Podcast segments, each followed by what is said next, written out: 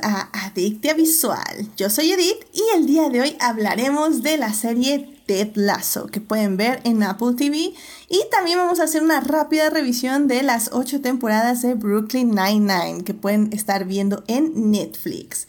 Para discutir, fangalear, analizar y llenarnos de feels está conmigo.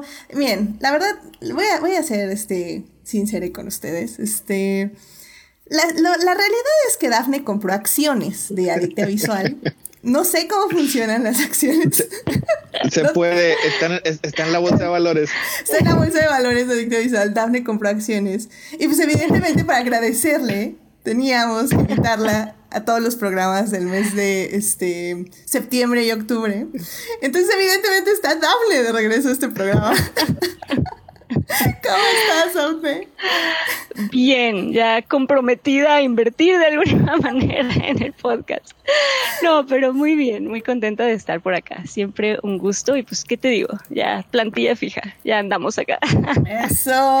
No, no, pero no, pero no, muy contenta. Muchas gracias por la invitación. La verdad, cuando se puede y hay oportunidad, con todo gusto. Eso, caray. Nada, muchísimas gracias por venir, Dafne. Y pues también aquí está con nosotros Héctor. Héctor, bienvenido al programa. Muchas gracias por invitarme, Edith. Siempre es un gusto estar aquí en Aite Visual. A ver si no ando un poco este, oxidado. Hace, hace tiempo que no, no aparezco al aire, pero siempre es, es, es, muy divertido estar aquí platicando y fanboyando y fangirleando. Oye, y no es un episodio ni de Star Wars ni de Marvel. Ah, sí, ¿ves? Entonces, ya, ya, ya, tengo otra etiqueta. Ya, no, ya, ya, ya, nada más no tengo, ya, ya tengo más etiquetas. Sí. Vientos. Literal me, me, imagino como hashtags abajo de todos los nombres. Entonces ya es hashtag comedias este, emocionales. Este, Yo me imagino así, como etiquetitas, etiquetitas así en, en el cuello. En, la repisa y luego así nada más nos, nos, va sacando. Mira, aquí tenemos este, aquí tenemos este otro. Exacto, exacto. Nada, pues muchísimas gracias por venir y pues qué bueno que ya andas por acá.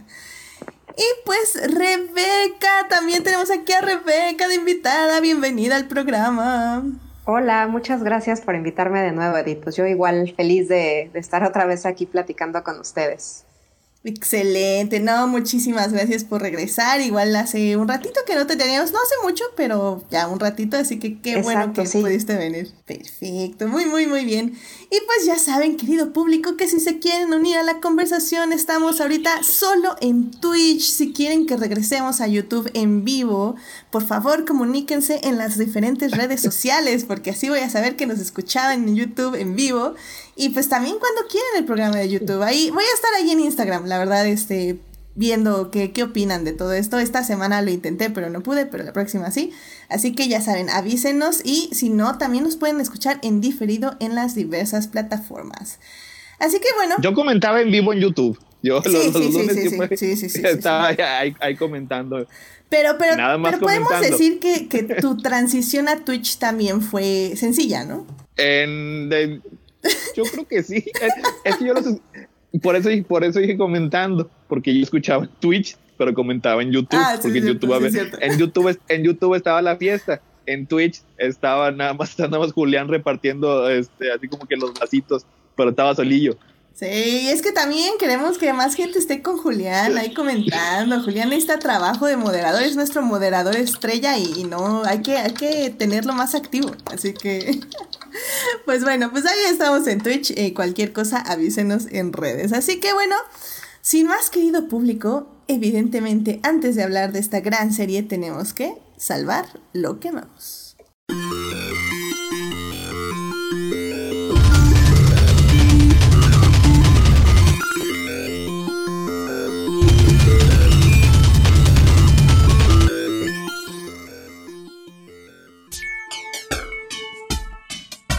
Muy bien, pues ya estamos aquí para salvar lo que amamos. Así que, Dafne, ¿qué te gustaría compartir con el público esta semana? Pues, digo, para que no lo extrañen, quiero recomendar, salió apenas el anuncio, el trailer. Yo sé que aquí está el hashtag no vean trailers, pero quiero recomendar porque salió el anuncio, el trailer de Tic Tic Boom, que pues es, es, es un musical ¿qué les digo? Es un musical que em, es, bueno, es la adaptación del musical que escribe eh, Jonathan Larson.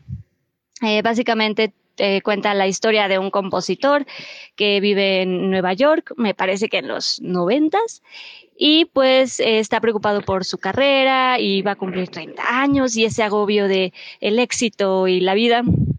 Y bueno, este, esta adaptación que va a salir, bueno, se va a estrenar en cines y en Netflix, Em, pues la dirige Lin Manuel Miranda.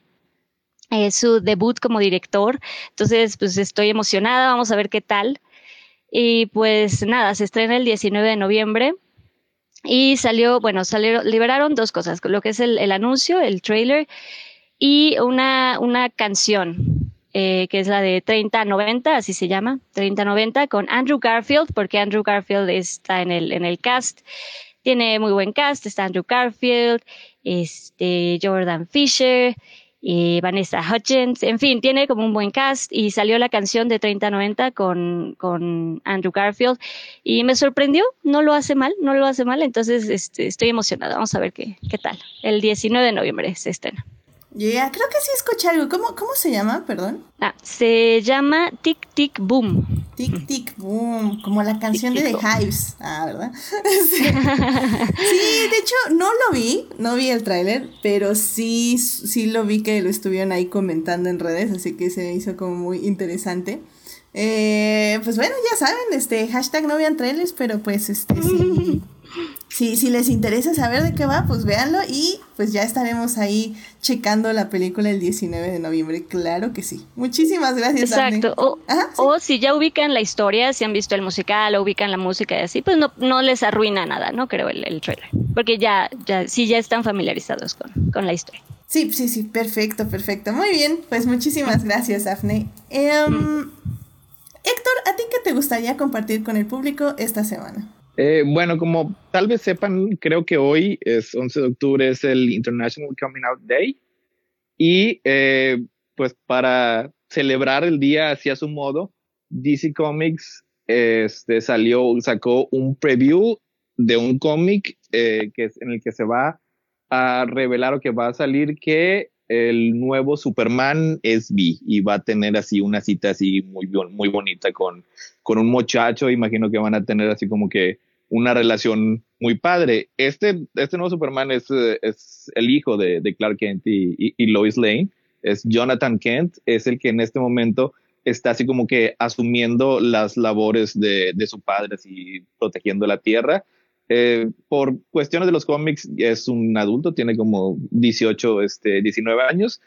Este cómic se llama este, Superman Son of Kal-El. Está escrito por Tom Taylor, que es un muy buen escritor que sabe darles unas caracterizaciones muy adecuadas, este, muy bonitas a los personajes y es parte así como que de un push que está teniendo de ese cómics para tener personajes este, más diversos, porque también hace poco uno de los Robins también este, tuvo una cita con un muchacho de, del mismo sexo.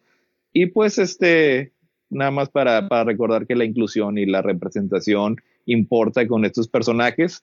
Y algunos, algunos son nuevos, algunos tienen nombres eh, que ya conocidos, pero como quiera sea, siguen, sí, sí, siguen este, formando parte de, de todos estos, estos tiempos modernos que a lo mejor muchas personas se agradan, pero pues, eh, ok, boomers, sí, no importa. O sea, lo que importa es que las nuevas generaciones crezcan con estos personajes, con una representación más bonita y más adecuada, porque a fin de cuentas los superhéroes yo creo que si les pones atención, sí te enseñan moralidad, sí te enseñan ética y sí te enseñan a lo que es justo y lo que es correcto. Y todo esto es parte de eso. Efectivamente, efectivamente. Y pues sí, qué bonito, la verdad sí vi la noticia en general así como publicada por todos lados. Y pues sí me parece como muy interesante y muy, muy positivo, evidentemente. No me gustó el dibujo que eligieron para la, para la noticia, porque este, eligieron un artista que no sabe dibujar personas besándose. Así que este.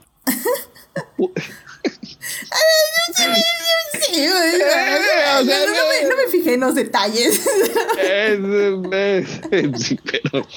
pero, o sea, es, un cómic muy padre. Este, es, muy recomendable para, para ver si ahí, ahí, lo pueden checar. Excelente, muy bien. Pues muchísimas gracias, Héctor, por, por eh, decirnos de este evento que está pasando en los DC Comics.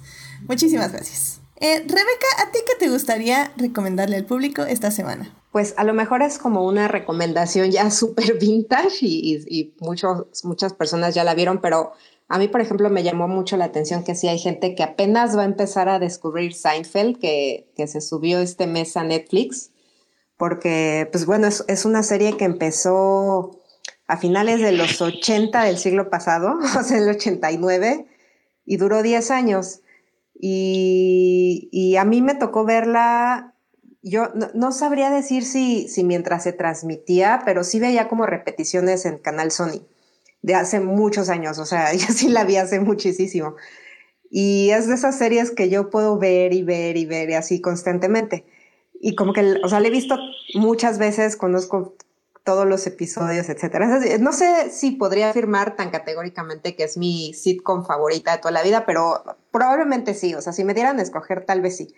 Entonces, este, bueno, después de su paso por, creo que estuvo en, en, Prime un tiempo, en Hulu, así, eh, Netflix la compró por no sé cuántos este, miles o millones de dólares porque sigue 500, siendo como... 600, sí, una, cosa, así bien exorbitante. exacto, o sea, pagó un dineral para tener, para poder tener Netflix en, en, su catálogo, digo, para poder tener Seinfeld en su catálogo, y finalmente la subieron este mes, y bueno, pues eh, ahí sí, literal, así yo salvo lo que amo, ¿no? Que es esta serie.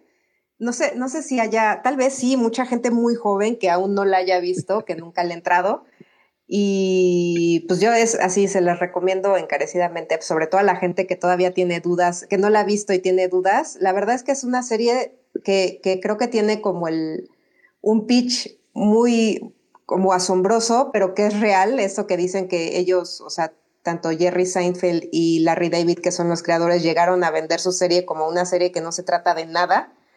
Y básicamente es un poco así, o sea, son cuatro personas que se conocen y no hay, no hay ningún hilo conductor per se más que sus propias personalidades que, dicho sea de paso, son horribles. Todos son horribles. Son horribles, son horribles personas, todos. Son personas, son personas monstruosas y horribles. Pero, pero lo más chistoso es que son horribles, pero son como, o sea, que te caen bien. O sea, a mí eso me, me llama mucho la atención. O sea, yo, no, no odio a ninguno de los personajes a pesar de que son horribles. Seguramente tenerlos como amigos ha de ser horrible Tal vez Elaine no, tal vez Elaine yo sí la rescata, pero todos los demás son horribles. Pero dentro de toda su cuestión horrible, la serie es muy graciosa. O sea, creo que, creo que tiene momentos este, realmente espectaculares y tiene episodios que sí, o sea, que sí rayan como en el absurdo. Por ejemplo, hay uno que a mí me gusta mucho y que creo que también está catalogado como dentro de los mejores, que es un capítulo en donde se trata que ellos no pueden encontrar su auto dentro de un estacionamiento de un centro comercial. Y todos los veintitantos minutos del episodio son los cuatro recorriendo estacionamiento, o sea, de, un piso a otro, de un lado para otro, porque no encuentran el auto. Entonces, o sea, eso me parece como una locura, o sea, de, de entrada proponer un episodio así, que ya después me acuerdo que en Breaking Bad también hay uno parecido, en donde los personajes, todo ocurre en un, en un solo lugar y están buscando una mosca. Es una cosa el de la mosca. súper minimalista. El maestro Ryan Johnson. Dirigido por el maestro Ryan Johnson. Y entonces, cuando yo vi ese, ese episodio de Breaking Bad que me pareció increíble, inmediatamente me remitió al de Seinfeld, porque me parece como, como esto, como una premisa absurda llevada al extremo, al grado de que puedes hacer todo un capítulo de eso. Y bueno, este, pues eso es en general, ¿no? Este, entren en la Netflix, no le tengan miedo. Yo me acuerdo que cuando ahorita que la acaban de subir, mucha gente empezó a decir que, ay, van a cancelar tal capítulo y tal capítulo. Así, y yo, no hay nada cancelable en, en, Seinfeld, o sea, sí hay cosas como muy molestas, pero como graciosas, pero tampoco me parece que sea una serie completamente ofensiva, porque Jerry Seinfeld como como comediante de stand-up, tampoco era particularmente como puntilloso, o sea, ¿saben? No, es, no, se mete como en temas polémicos, no es nada así, la verdad es que es hasta bastante inocente. es bastante safe. Sí, sí, sí, totalmente, totalmente. No es nada controvertido, no, no, le interesa. No le gustaban las, polémicas, ese tipo de cosas. Exacto, es, es cero controvertido, no le gustan las polémicas, no le gusta volverse tampoco así como, saben, estos personajes como, como de referencia de ciertos temas, y creo que así es toda la serie. Entonces, pues eso, es como, como mi serie, o una de mis series favoritas. Entonces, vean. Más que todo, yo creo que lo que me interesaría saber si las nuevas generaciones les gustaría verlas porque pues, prácticamente ocurre en otro universo ya Totalmente. Pudo haber ocurrido hace, hace, hace 400, 500 años, porque ya las cosas ahí, pues ya con los celulares, con los smartphones, son cosas que no estoy seguro que se puedan este, identificar. Ajá. Seguramente, o sea, pienso que eh, va a pasar como este mismo, lo que nos pasa a todos cuando vemos series viejitas, ¿no? Pensando en nuestra edad y que vemos cosas así de, uy, ¿cómo se veía así? Se ve súper viejita. Y seguramente pues, las nuevas generaciones han de ver una serie súper viejita. Y eso debe ser, no sé, como simpático. Sí, sí sería un interesante experimento, sí, lo tengo que, que, admitir en ese aspecto. La verdad, yo nunca vi la serie, nunca me interesó ni siquiera echarle un ojo. O sea, creo que, creo que para mí existe más, por ejemplo, Friends, que tampoco nunca la vería, pero que, que Seinfeld. Seinfeld es como súper de underground, ¿saben? Ok. o, sea, no, o sea, no he escuchado tanto, oh. pero sé que existe, es como extraño. Ok, ok. Bueno. Pero bueno, okay, o sea, mira, sí, es interesante. Eso, por ejemplo, para mí es sorpresivo, porque, por ejemplo, en mi generación creo que todo el mundo la vimos y además era de esas series que, que o sea, tiene muchas frases y muchos personajes y ¿sabes? O sea, como que salen también muchas referencias. Entonces, para mí, por ejemplo, sí es sorpresivo que, que, que lo ubiques como underground. ¿Es, es, es, como decir que Star Wars es underground. I mean, ya no sé, ya no sé. Eso tenemos que preguntárselo probablemente a Les Centennials, saber qué dicen de Star Wars. Exacto. Efectivamente.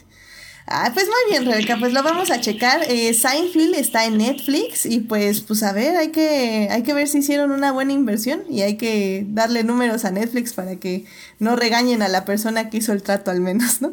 No, no, no, yo creo que hasta por eso eh, hicieron esa inversión, ¿eh? O sea, realmente saben lo que tienen y pagaron lo que cuesta. eso, muy bien, muy bien. Rebeca dice que fue un muy buen negocio, así que vamos a, vamos a decirle a Netflix que fue un buen negocio. Así que pues vamos a checarla, a ver qué tal. Muchísimas gracias Rebeca por traer a Seinfeld a Adicte Visual. Y bueno, para cerrar ya este hermoso Salvando lo que amamos, em, ya saben cómo es la vida, uno anda pensando en reacomodar muebles, en mover cosas en la casa y el algoritmo de YouTube dice, oye, mira, creo que Edith está pensando en mover muebles, ¿por qué no le eh, recomendamos un canal de diseño eh, arquitectónico de interiores. Y dice el gran hermano, oye, pero no va a ser como muy obvio porque Edith solo estaba pensando en reacomodar, o sea, no lo puso en ninguna plataforma, vas a ver que sabemos lo que piensa. No, no se, no se va a percatar. Y, entonces, bueno, em, un buen día YouTube me recomendó este canal llamado Never Too Small, que, oh my god, I'm obsessed, literalmente obsessed es un canal que básicamente hace... A ver, ¿cómo le explico? Es un canal que básicamente muestra eh, diferentes tipos de organización, diseño y cómo se pueden aprovechar más departamentos de menos de 60 metros cuadrados eh, casi siempre como el promedio son entre 45 y 50 metros cuadrados y la verdad es que es un canal increíble porque para empezar tienen una música súper relajante, la voz de, los, de las personas que diseñan el lugar es tan calmada, tan relajante. Eh, que realmente te ponen un mood súper como reflexivo, como súper tranquilo. Y aparte, eh, bueno, también son minutos que duran muy poquito, duran entre 3 y 10 minutos máximo.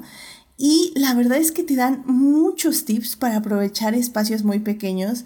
También porque en sí lo que me gusta también de este canal es que nos dice que pues cada vez las ciudades van a ser lugares donde va a, va a seguir habitando mucha gente, pero en lugares aún más reducidos que esto es bueno y es, eh, según muchas personas es bueno porque una, nos dejamos de expandir hacia los alrededores, entonces dejamos de invertir y de destruir naturaleza o básicamente tratar de como invertir en poner agua, poner luz, más lejos, más lejos. Entonces dicen, no, lo que tenemos que hacer es quedarnos aquí en la ciudad, en el centro, donde también están todos los centros recreativos, todos los centros culturales.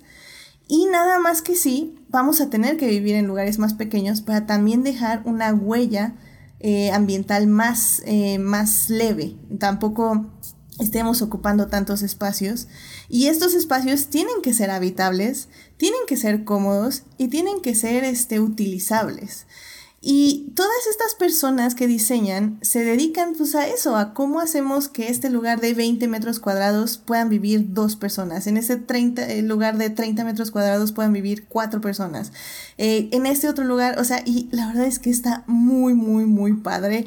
Y como digo, dan muchos consejos sobre cómo eh, dejar que entre más la luz, cómo hacer que se vea más amplio un lugar, qué hacer con los espacios como vacíos o qué no hacer. Hay hay videos muy minimalistas que no me encantan porque ya sabemos que el minimalismo solo es de personas ricas.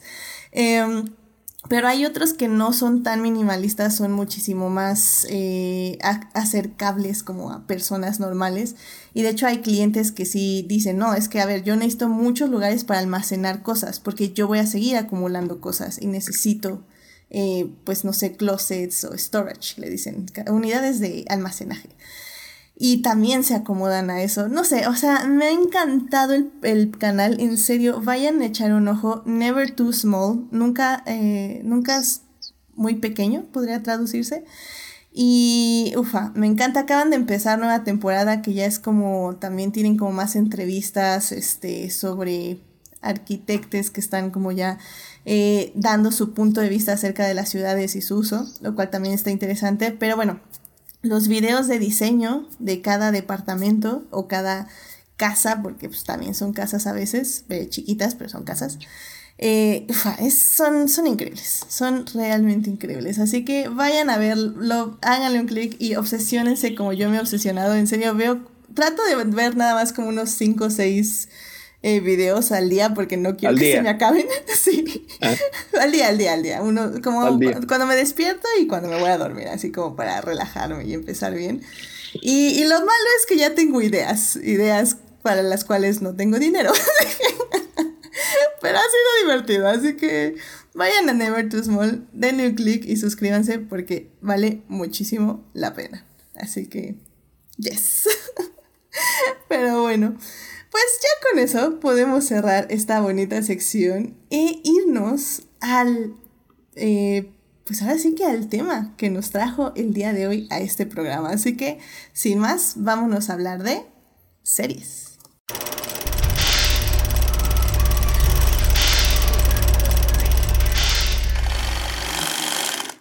Muy bien, pues ya estamos aquí para hablar de series. En esta ocasión vamos a hablar de Ted Lasso, que es una serie de televisión uh. que se estrenó el 14 de agosto del 2020 en Apple TV.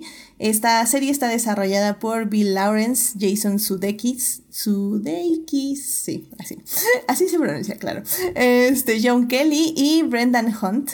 Eh, básicamente la serie nos cuenta eh, pues la vida de este coach, este entrenador de fútbol americano que contrataron eh, en, eh, bueno, fútbol, fútbol este gringo que contratan a que se vaya a Inglaterra a coachar, ahora sí que fútbol no, espérenme, ya me hice bolas. Fútbol americano en Estados Unidos, que se vaya a Inglaterra a entrenar. fútbol soccer. Fútbol. No, no, eso no existe, es fútbol. Es, soccer no eh, existe, es palabra horrible. Eh, eh, bueno. I mean, yes, ok, va. para, que, para que quede claro de la distinción, ¿no?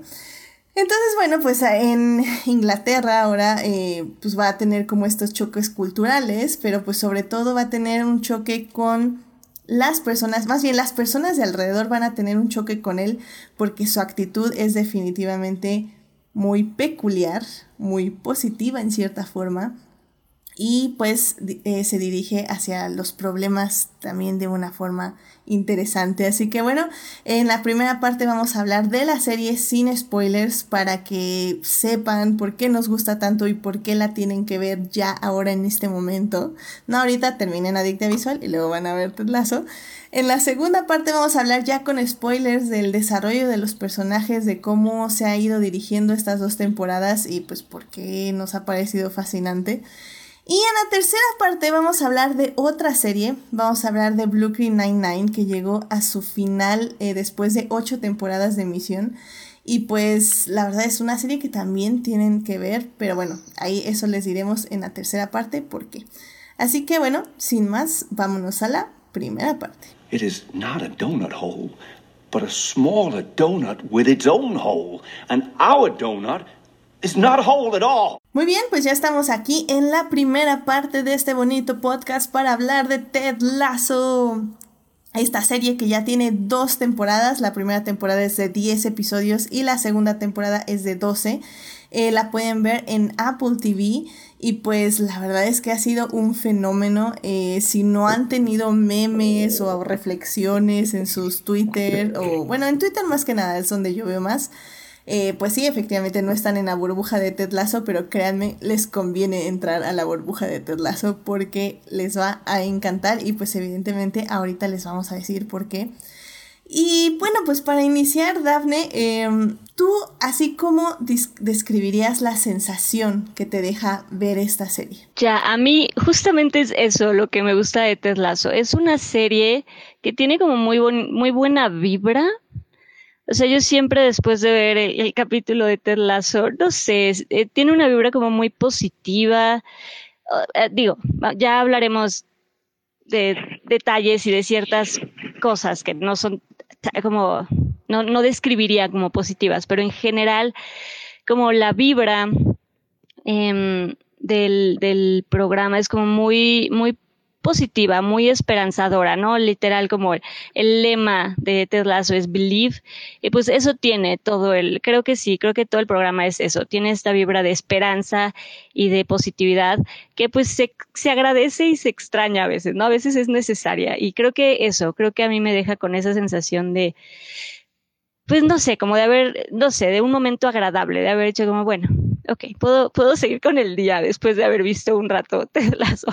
Este, te digo, es como muy esperanzadora. Está, eso, eso es lo que me, me llevó a la verdad a ver Ted Lasso, como esa vibra que tiene. Y el humor, el humor también es, es como muy peculiar. Sí, definitivamente estoy, estoy muy de acuerdo contigo. La vibra es, es una cosa así peculiar, ¿no? No hay otra manera de decirle, o, no sé cómo tú vayas a definir la vibra de, de Ted Lasso, Héctor, porque yo sé que tú estabas muy reacio a ver la serie. Todo el mundo te estaba diciendo que la vieras y no la veías, hasta que de pronto la viste y negaste que te habían dicho que la veías, pero bueno, yo aquí vengo a quemarte.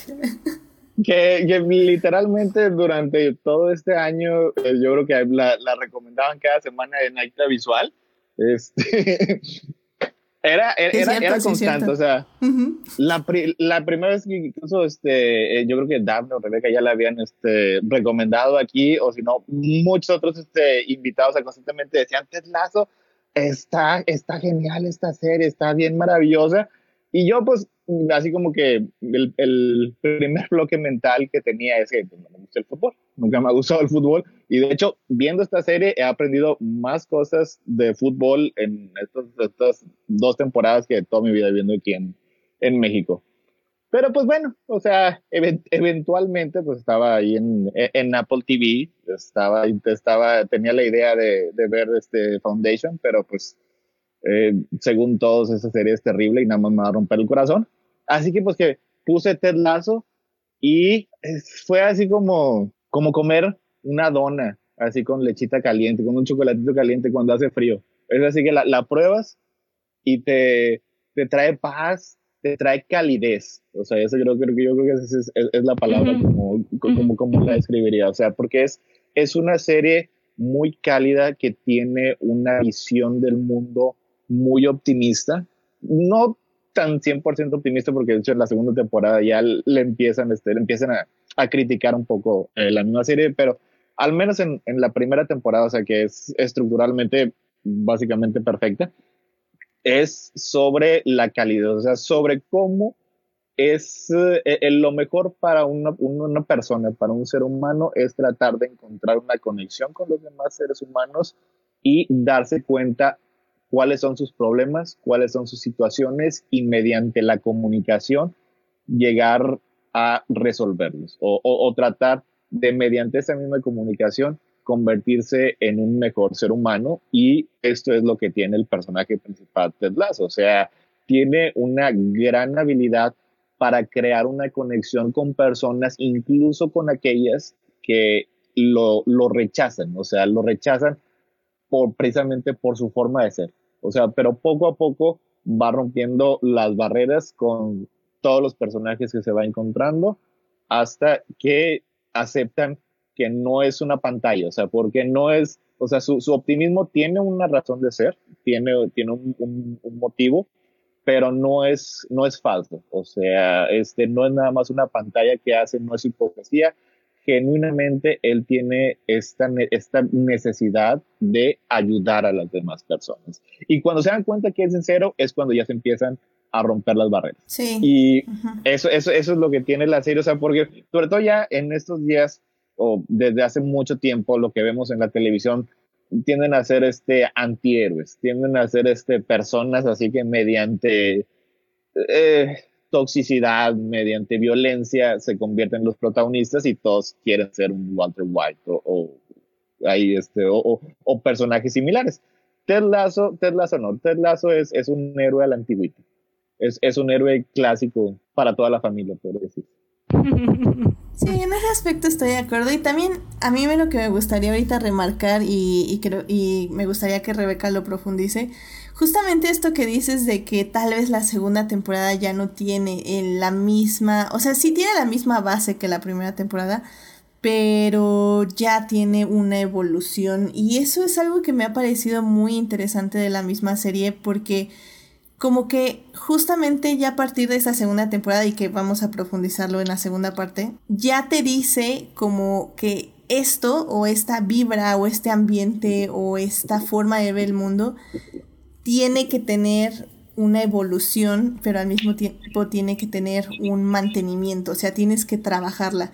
Y pues, Rebeca, ¿a ti qué te ha parecido la evolución de los personajes durante estas dos temporadas? Eh, pues no sé, tengo un poco como de sentimiento encontrado, sobre todo porque estoy de acuerdo con lo que dijeron Héctor y Dafne de, de la serie. O sea, yo, yo la empecé a ver, creo que además, no sé si sí, yo fui de esas que la recomendó en algún, en algún episodio, pero yo la empecé a ver como el año pasado cuando estábamos en, como en momentos muy duros de la pandemia y era, esa era la serie que me hacía sentir bien. O sea, que veías el capítulo y terminabas como si te hubieran dado un abracito, ¿no? Así como, como si alguien te dijera todo va a estar bien. Porque creo que sí tiene esta serie la cualidad de, o al menos el personaje de Ted Lasso lo que tiene es la cualidad de sacarlo mejor en las demás personas como de, de, extraer sus cualidades a pesar de que en un inicio se presenten como, como villanos o como seres, este, no sé, con, con características malas, etcétera. Lo que él tiene es como una especie de superpoder de, de sacar lo bueno en la gente.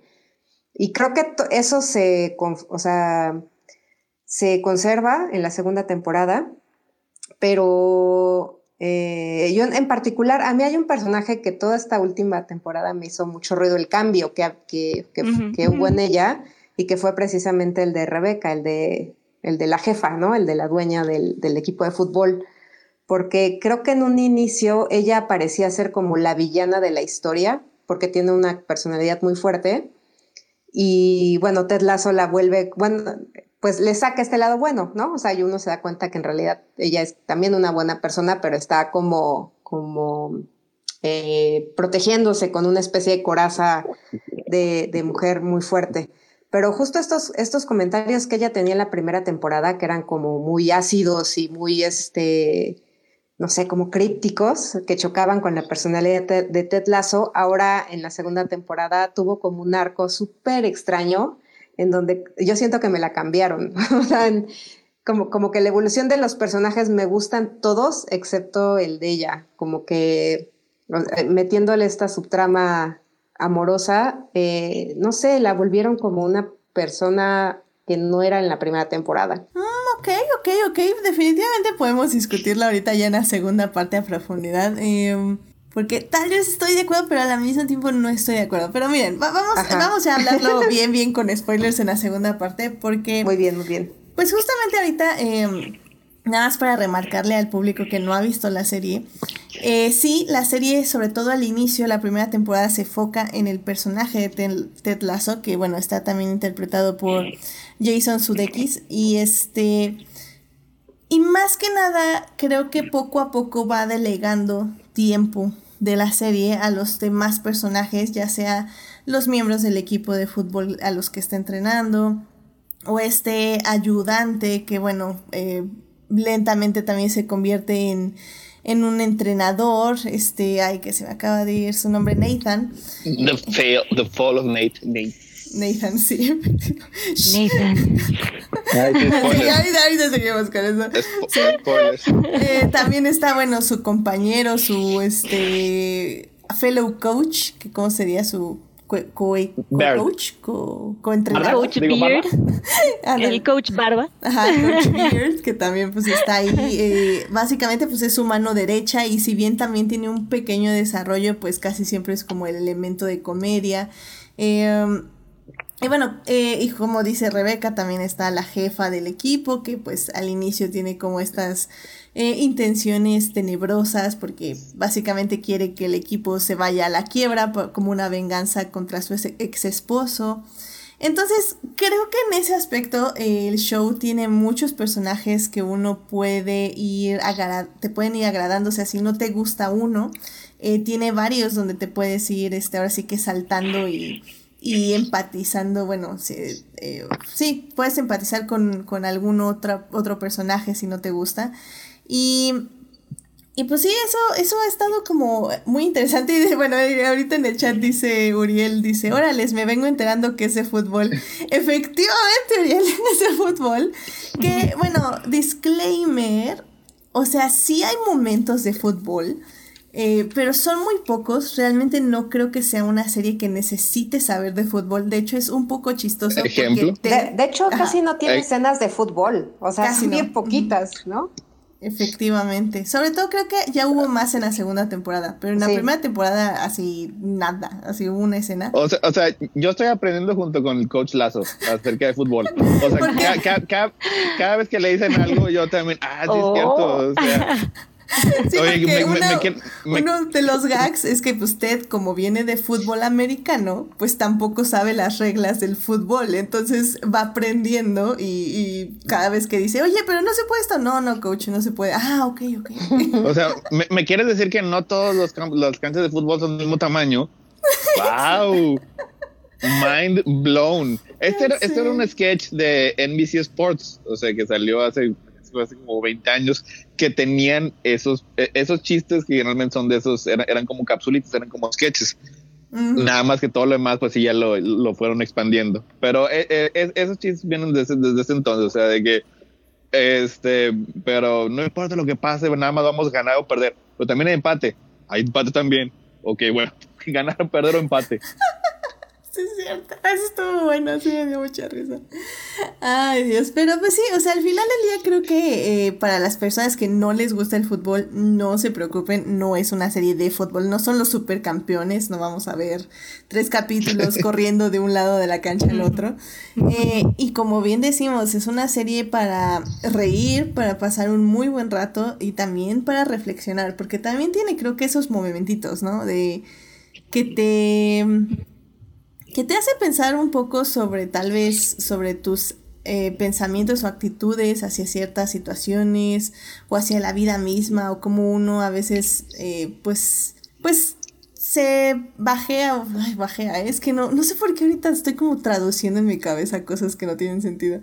Se, o sea que cuando uno está como un poco deprimido, por ejemplo, eh, cómo puede salir adelante, te, o sea, creo que en ese aspecto la serie es muy buena porque casi casi ni te das cuenta y te va el consejo de vida, ¿no? Digo, siento yo, o sea, porque es como muy evidente que te da consejos de vida, pero al mismo tiempo como que no se sienten que sean consejos de vida, ya saben. sí, o sea, no, se siente que te estén tirando netas. Eso, efectivamente.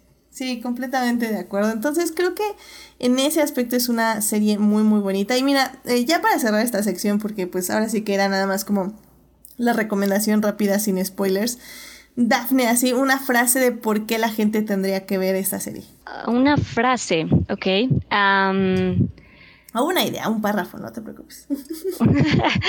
una idea. Creo que es, bueno, esto que estamos diciendo, creo que te, mm, te habla de la vida y toca temas, considero yo importantes sin que te des cuenta, como dicen, no te los hace tan pesados, pero está muy digerible, pues es algo muy, muy agradable, ligero y pasas un, buen rato viéndolo. Además, digo así como para agregar rápido, creo que otra peculiaridad es que todos los personajes tienen como mucha presencia y sobre todo por las actuaciones, me refiero a los actores, como que de verdad como que todos los personajes tienen mucha presencia o bueno, por lo menos a mí como que me interesaba verlos a, todos, sí, habrá algunos que más que, a otros personajes, pero creo que en general eh, eh, todos los personajes tienen como mucha presencia y eso creo que está, está padre, está agradable. Excelente, excelente. Pues a ver, Héctor, eh, ¿cómo recomendarías esta serie? ¿Cómo, cómo te convencieron?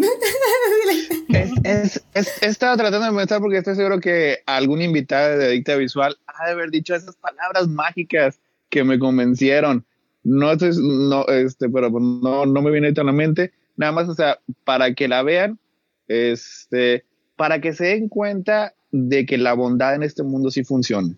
O sea, sí se puede, no se necesita ser eh, cruel, no se necesita ser este ser malo por decirlo de alguna manera.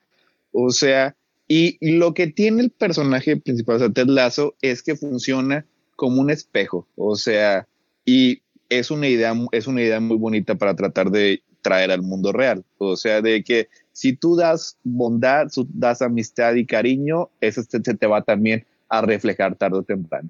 A lo mejor es demasiado optimista, a lo mejor es de hecho inocente, pero no es una mala idea. Sobre todo en estos tiempos, creo que no es una mala idea. Eh, pues Rebeca, ¿algo que quieras para concluir esta sección? Este, sí, yo, yo quería nada más justo este, ampliar esta idea que acaba de decir Héctor. O sea, no solo no es una mala idea, sino que realmente sí ocurre. O sea, yo hace muchos años conocí una mujer que de verdad, ella, todo mundo le caía bien. O sea, hasta la gente así que, que uno consideraba horrible, ella decía, ay, no, es una persona muy linda por tal y tal. Y entonces ella lo, que tenía era esta cualidad de ver lo bueno en las personas. Y obviamente el resto de las personas la trataba bien a ella, o sea, la querían mucho porque ella era buena persona. Es decir, o sea, sí funciona. O sea, parece una cosa muy, este, como muy cursi lo de Ted Lasso, ¿no? Tener esta actitud de, de, pues, tratar de llevarse bien con la gente y no ser una persona cínica ni sarcástica, ni, sino ser una buena persona y eso sí se reditúa porque la gente los, o sea, la gente en, en, a cambio los trata bien. O sea, como que sí, sí ocurre. O sea, yo sí, este, sí recuerdo haber conocido una persona así, que para mí es muy asombroso. O sea, no es nada fácil esto de, de pues tratar de ser una persona, una buena persona todo el tiempo, no es fácil, pero yo creo que, que si, si, todos hiciéramos el intento estaría padre y, y, podríamos tener a lo mejor esta misma sensación que nos deja la serie de que, que, es una serie que te hace sentir bien. Yo así, yo así la describo, es una serie que te hace sentir bien y que te hace sentir a gusto y que te hace sentir como calientito por dentro, ¿no? Entonces, no sé si eso también la serie nos inspira un poco para hacer así en la vida real. Yo creo que va a estar cumpliendo un cometido pues, más grande y estaría muy chido, sobre todo en estos tiempos, como dice Edith. Sí, y creo que eso se refuerza muchísimo más en la segunda temporada, que creo que también fue muy ad hoc con los tiempos y obviamente de eso ya vamos a hablar más a profundidad en la segunda parte, así que si ya no quieren spoilers, si les convencimos de ir a ver Ted Lasso, vayan a ver Ted y luego regresan aquí al podcast.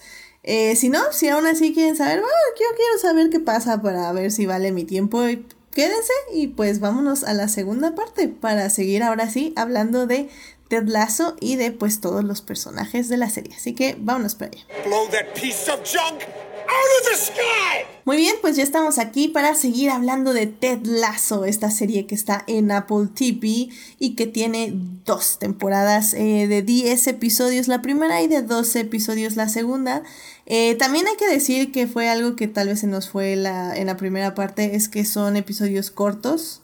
No, espérame, ¿cuántos, ¿cuánto duran los episodios? Eh, lo que quieran. Duran entre 30, 30 a 45 minutos. Ok, pues en los estándares creo que de las series de hoy en día son relativamente cortos, ¿no? O sea, al final. Y eh, para los estándares de, de, Apple, eh, Apple TV Plus eh, son, son prácticamente cortometrajes. Exactamente, sí. O sea, en, en, en, Apple TV Plus, cada segundo, cada segundo filmado es un segundo que debe ver el público. No se corta nada. Sí, sí, estoy de acuerdo. Ahorita, por ejemplo, eh, estoy checando The Morning Show, la, la, serie que ahorita está en su segunda temporada. Cada uno sobre una hora. Una hora, entonces. Son largos. Sí, ah, creo que sí. Ted Lasso es corta, no es súper corta, es, corta. Sí, también. Hace, cada episodio duraba dos, tres días. Sí, hace, poquito vi en, en, Apple TV también Mr. Corman, que es la serie de Joseph Gordon Levitt, y esa también dura como 30 minutos cada episodio. También son cortos, entre comillas. Ok, ok, ok. Pues bueno, pues como ven, es, es una serie bastante digerible en ese aspecto. Entonces creo que eh, vale la pena checarla también un poco si, si no les convence luego estas series que duran una hora, que, que luego no sé por qué es lo mismo ver cinco episodios, no, diez episodios de media hora a cinco episodios de una hora, pero bueno, la gente luego se me mal viaja, pero bueno, no se preocupen. También es lo mismo ver TikTok dos horas, es, lo mismo que ver tres episodios de Terlazo, pero bueno.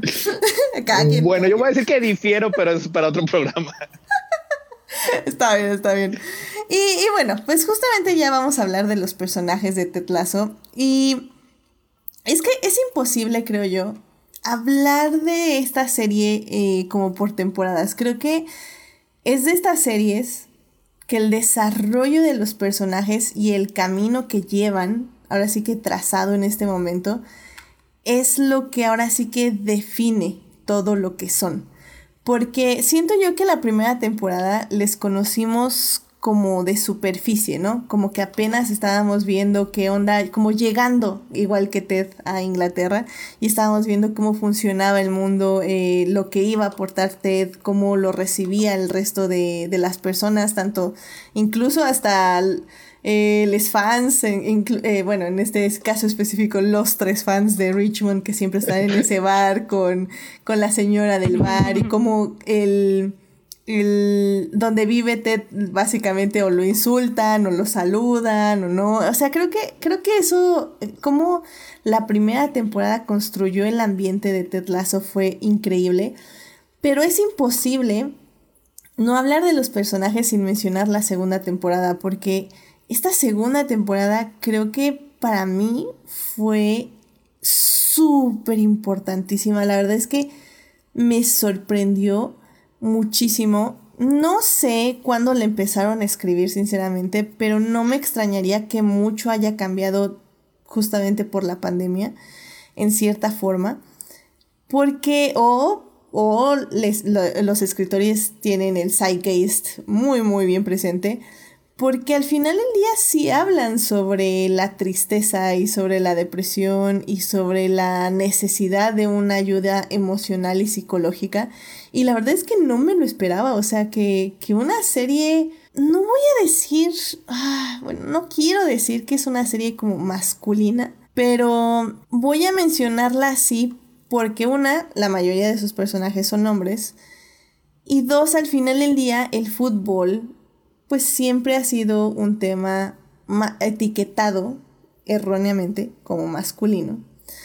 Entonces creo que sí, el, el público de Ted Lasso tendría en teoría que ser mayormente masculino en cierto momento. Entonces, sí me, me, gustaría ver justamente, ahora que lo pienso, esas estadísticas, pero pero me gusta, me gusta cómo también los personajes se refieren a la masculinidad y todos los, los obstáculos que están obteniendo para desarrollarse perfectamente como personas, como hombres también. Y creo que es algo que hablamos mucho en Adicta Visual, que no hay muchas amistades masculinas en televisión. y creo que Ted Lasso cumple esas, esas viñetas, ¿no? No sé cómo sientan en ese aspecto la serie. A mí me gusta que, que, mm, que, que habla, sí, como de la amistad masculina, pero sí le tratan de quitar esta cuestión como de justo de masculinidad tóxica. Y creo que es el mismo personaje de Ted Lasso el que propone eso. O sea, estas como reuniones que hacen en su oficina donde ellos mismos como hombres. Diamond Dogs. Exacto. O sea, que además esto, ¿no? Se ponen nombre, hacen su reunión, hablan de, su, de lo que están pensando. O sea, eso se me hace súper lindo. O sea, me gusta mucho que estén proponiendo otro tipo de relación entre hombres, porque eh, ahorita que, vengo de revisar otra vez eh, Mad Men, y que ahí, bueno, pues estamos hablando de las relaciones entre hombres y mujeres y laborales en los 60, allá es muy evidente cómo, cómo no existe esto. O sea, no existe esta amistad entre hombres en donde se sientan a hablar entre ellos de sus problemas, sino todo es como aparentar, ¿no? O sea, como que pareciera que los hombres siempre tienen que aparentar que son exitosos, que son fuertes, que no, tienen problemas, que no sé qué. Y aquí es todo lo contrario, aquí no tienen que aparentar, o sea, si tienen problemas, los platican. Y entonces eso me parece así como wow, como, como un gran paso. De hecho, la, la, la manera en la que muestran las reuniones de Diamond Dogs es, es, es, es más moderna, más sana pero no es tan distinta como muchas otras amistades que yo he tenido a lo largo de mi vida. O sea, si realmente nos ponemos así a hablar de, de los problemas y, y, como dijeron en el episodio, a veces nada más hablamos y no resolvemos nada, pero fuck yeah. Es o sea, nada más el, el, estar hablando, exteriorizando esos problemas. Y sí, yo creo que rara vez se había visto en un programa de televisión así, así de esa manera. Y también lo que me gusta en sí de Ted Lasso es también cómo va cambiando los estereotipos, ¿no? Eh, tal vez ahorita vamos a tocarlo con, las dos personajes femeninas de, la serie, pero, pero bueno, primero enfoquémonos a, a los chicos. En este caso, por ejemplo, tenemos como los personajes estereotipo, ¿no? Tenemos a Roy Kent, que es el típico hombre este súper masculino, gruñón, que nada más maldice cada tres que, que, según esto, si es una persona de verdad. Ya salió a decir que si es una persona de verdad. No, no es un personaje de FIFA que, se están controlando por, por una computadora. o sea, sí fue una teoría que era alguien por computadora, es increíble. No, y pues de hecho ya este, el actor este Brett Goldstein ganó ya su Emmy. Eh, como mejor actor de reparto, así que estuvo muy muy bien eh, ahí el premio. Eh, y bueno, tenemos justo este estereotipo, también tenemos el estereotipo, por ejemplo, de Jamie Tart, que en la primera temporada pues es el típico hombre masculinidad tóxica encarnada, eh, que pues básicamente poco a poco te das cuenta, bueno, a ver, tenemos los estereotipos, ¿no? Eh, tenemos, por ejemplo, también a Nate, que es este, pues hombre que es como minimizado por todos los demás, es este humillado, es pisoteado.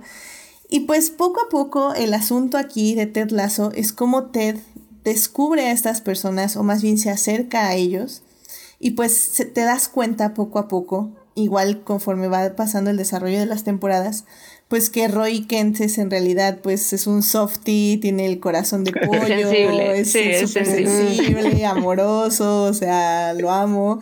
Este Jamie Tart también justo eh, tiene mucho trauma atrás, este ahora sí que tiene muchos problemas con su padre. Por, por, el, por, el papá, que era el, el que lo, lo motivaba de esa manera tan tóxica para ser el mejor. Y así como que poco a poco Ted Lasso este sí utiliza, porque son, son habilidades, o sea, es, la habilidad que tiene como para detectar, o sea, cuál es el problema, cuál es la situación de cada, cada uno de ellos e irlos ablandando poco a poco.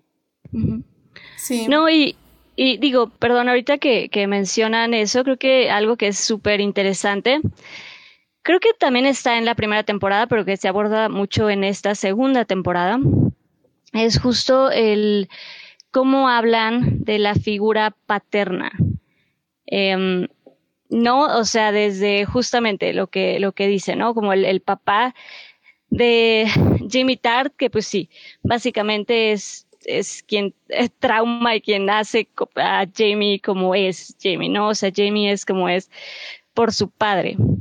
Em, bueno, em, de nuevo, en la segunda temporada ya vemos que también, pues, Rebeca, pues también tiene sus, sus situaciones ahí entre la relación entre su, su mamá y su padre, y pues va a haber ahí también un capítulo importante sobre el afecto que tuvo sobre ella eh, su papá, que tiene sobre ella, sobre el personaje de Rebeca, su, su papá.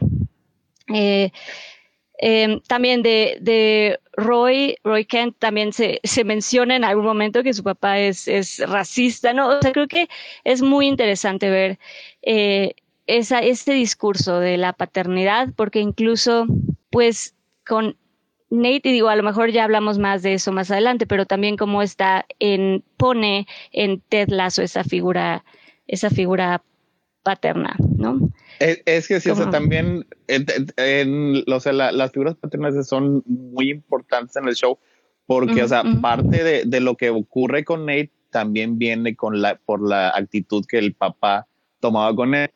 Y yo creo que una de las figuras más eh, saludables, más positivas que tiene el show es Samo Bisanya.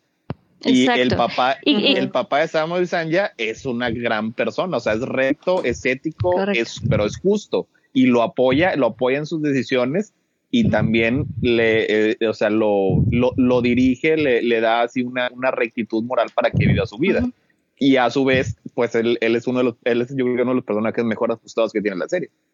Correcto, no, y, y se lo debe al, pero justamente a eso, como cómo afecta de forma positiva esa figura paterna también. Y también creo que e, e, esta idea de la figura paterna es justo lo que desencadena toda esta crisis que hay justo en el personaje de Ted Lasso, ¿no? Porque creo que al no poder cumplir ese papel como él le gustaría, que es estar cerca de su hijo, pues eso le está causando mucho conflicto. Eso y su padre mismo, ¿no? O sea, la relación con su padre. Sí, es, es muy interesante. Sí, la Eso, por ejemplo, si ya hablamos del, del, desarrollo que tiene este Ted Lasso, porque en la primera temporada, de hecho, no se puede hablar mucho en general de, de, de, arco de personajes. O sea, todo era bajo el, el, el, constructo de la reacción de que tenían todos estos personajes a Ted Lasso y cómo poco a poco iba evolucionando. Esta la segunda temporada cuando ya los empezamos a conocer un, poquito mejor y ya conocemos un poquito más este, de Ted Lasso. Y la verdad, aunque sí, sí es una persona, lo que hemos dicho, es, es una persona muy bondadosa, muy optimista, muy positiva. La verdad es que muchas de las cosas que le dice Nate en el último capítulo, a pesar de que era con odio y con furia y, y con, con, muchos sentimientos negativos, algunas de esas sí eran ciertas. O sea, a pesar de todo, Ted Lasso sigue siendo una persona que tiene un trabajo así porque es hombre y es blanco. Y no está para nada capacitado para hacerlo. Y la verdad es que si, quiere ser este, esta figura positiva para todos, pero no lo está haciendo con su, con su hijo porque su hijo está a cuatro mil millas de distancia, o sea, es un problema para la imagen que tiene el personaje. Y justo hablemos de Nate, porque a mí me pareció muy, muy, muy, muy interesante el camino que tomaron. Eh, obviamente lo vi venir leguas. Eh, bueno, no, tal vez no lo vi venir tan obviamente, pero ya llega un punto en que dice sí, algo, algo va a pasar aquí. Em, para empezar, me, me encantó el, eh, la decisión de diseño de personaje donde básicamente mientras más pasaba el tiempo más canas le salían al cabello de Nate. más, más maligno era, más canoso. A mí, a mí eso me, debo decir que me sacó un poco de onda porque yo lo he visto, eh, hasta puse un tweet que de, lo he visto en políticos mexicanos, ¿saben? cuando empieza el sexenio y cuando acaba, o sea, cuando acaba salen evidentemente mucho más canosos. O sea, sí pasa el, el estrés y les cobra cuota en el cabello, pero a Nate pasó un daño. O sea, ¿por qué pasó ahí? pues es que ya, ya, para el final, cuando, es que me, cuando está en la, estrella, de la muerte, ya sé, al lado del emperador, ¡Ah! ya es ya es ya está, completo, está completamente cano. Yo creo que si para ese punto no, no, te habías dado cuenta de que eso era algo este intencional, ya, ya te haber quedado el 20. Yo, yo ajá, exacto, como que pensé que pues nada más el actor estaba envejeciendo extremadamente rápido, ¿no? No, no, no pensé que fuera una decisión deliberada de la producción. Y ya cuando supe que era una decisión dije, wow, o sea, qué increíble. Porque es una manera visual muy eh, determinante que nos marca el, el camino, el arco del personaje. Y es que creo que a mí lo que me gustó muchísimo de esta temporada fueron las diferentes formas en que todos los personajes atacan sus emociones, sus dudas y sus miedos. Tenemos a este gran personaje que entró, que es la eh, doctora Sharon, eh, esta psicóloga que pues viene a ayudar al equipo y que pues a, todos les está dando consejos y que cada, cada que entran a su consultorio salen como con otra idea del mundo y otra visión y, y pues usted se queda así como, bueno, pues qué les hace o qué les dice y por qué no le gusta y por qué todo. Entonces, me, me gusta cómo cada personaje fue atacando eh, sus miedos. Eh, los jugadores eh, con la doctora Sharon, Ted también un poco con la doctora Sharon y con esta relación que tenían donde él quería pero no quería y luego no quería y luego sí quería y, como que sí me dame terapia y luego no, no me des terapia. Por ejemplo, Roy no tiene una... No, no va con la psicóloga, pero a través de su relación con eh, Ted o con él mismo o con su novia, con esta Killy, es como procesa sus emociones y las procesa bien. Pero por otro lado tenemos a Nate, que tiene todas las herramientas para procesar todos estos miedos que tiene y todas estas emociones negativas acerca de su entorno. Y sin embargo, la forma en que las canaliza es resulta aún más dañina para él. Y, y sí es cierto, estoy completamente de acuerdo contigo, Héctor. No es 100% su culpa en el aspecto de que sí, lo trataban de la patada, sí hubo como estas microagresiones durante toda la segunda temporada que fueron agravando cómo él se sentía. O sea, desde que no le dan la, el café expreso porque era para los jugadores, este, que, que Ted trae a Roy como entrenador sin decirle. O sea, son estas cositas que van agravándose. Pero lo que me gusta también es que la serie remarca que el problema no es tanto, o sea, sí es eso, pero el problema es que también Nate se fue encerrando en sí mismo. O sea, no pidió en ningún momento ayuda a nadie. Él fue odiándose y odiándose. Y de hecho, este momento como a mí cuando lo que más me saltó durante la temporada es justo este momento empoderante, y lo voy a poner entre unas grandes comillas, donde Nate decide escupir eh, para, para, sentirse como valiente. Y me parece, y, y, yo decía, ok, qué bien por él, pero había algo que no se sentía bien con esa forma, porque era una forma muy agresiva de sentirse empoderado. Y casi siempre el empoderamiento no puede venir con violencia o con agresividad. Y bueno, ya luego leí un artículo y efectivamente la idea es que él se escupe a sí mismo en el espejo, mm. como odiándose. Y cuando se odia es cuando adquiere su fuerza. Por eso tu, este, tu analogía de, Dead Star es increíble, porque sí, es un sitcom. Sí, no. Y de hecho sí, o sea, yo ese, todo ese viaje de, Nate me hizo pensar muchísimo en, pues sí, justo en, en Star Wars, en The Empire Strikes Back y todo este este, este cambio del, del personaje y pues sí, Nate literal se, se va al lado oscuro. a, a, mí me gustó mucho, o sea, porque este, en, Crónicas tenemos este, una especie de teoría en la que, en la que decimos que el doctor Erskine estaba equivocado. En, en la primera película del Capitán América, cuando le está diciendo este, a, a, Steve Rogers que como él era bulleado, al obtener poder va a ser un héroe, lo cual no es cierto.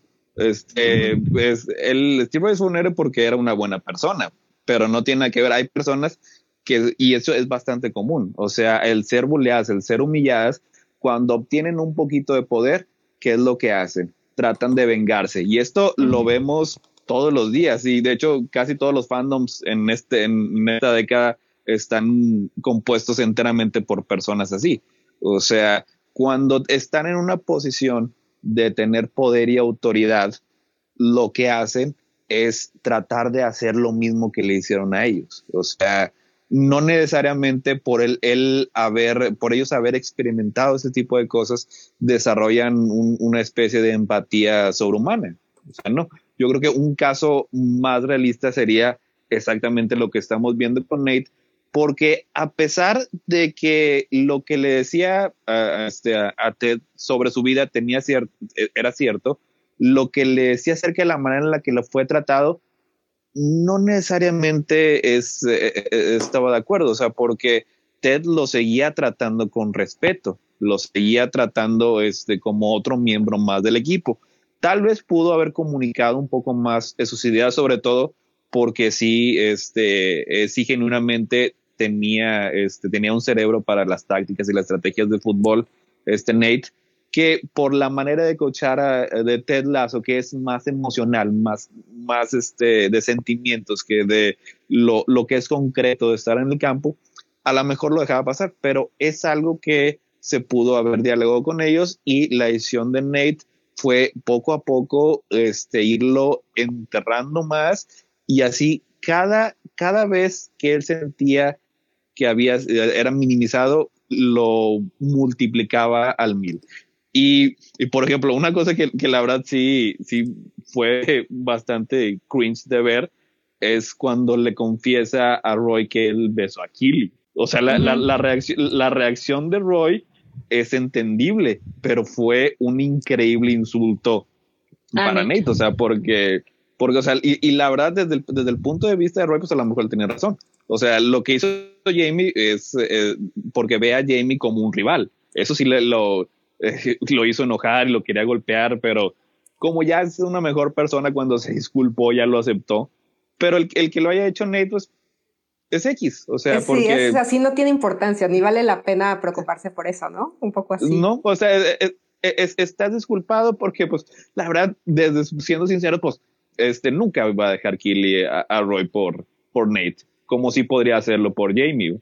Y todo eso, todo eso se le fue quedando, este, a, a Nate hasta que yo creo que fue más insultante al final el que hubieran ganado con su estrategia que el que hubieran perdido. Ay, sí, la verdad es que tenía muchas ganas que nos acompañara este alguien de la profesión de psicología porque sí, en este aspecto hay, hay, hay muchísimas cosas que, que analizar y ya lo hemos hecho ahorita con todo lo que están diciendo.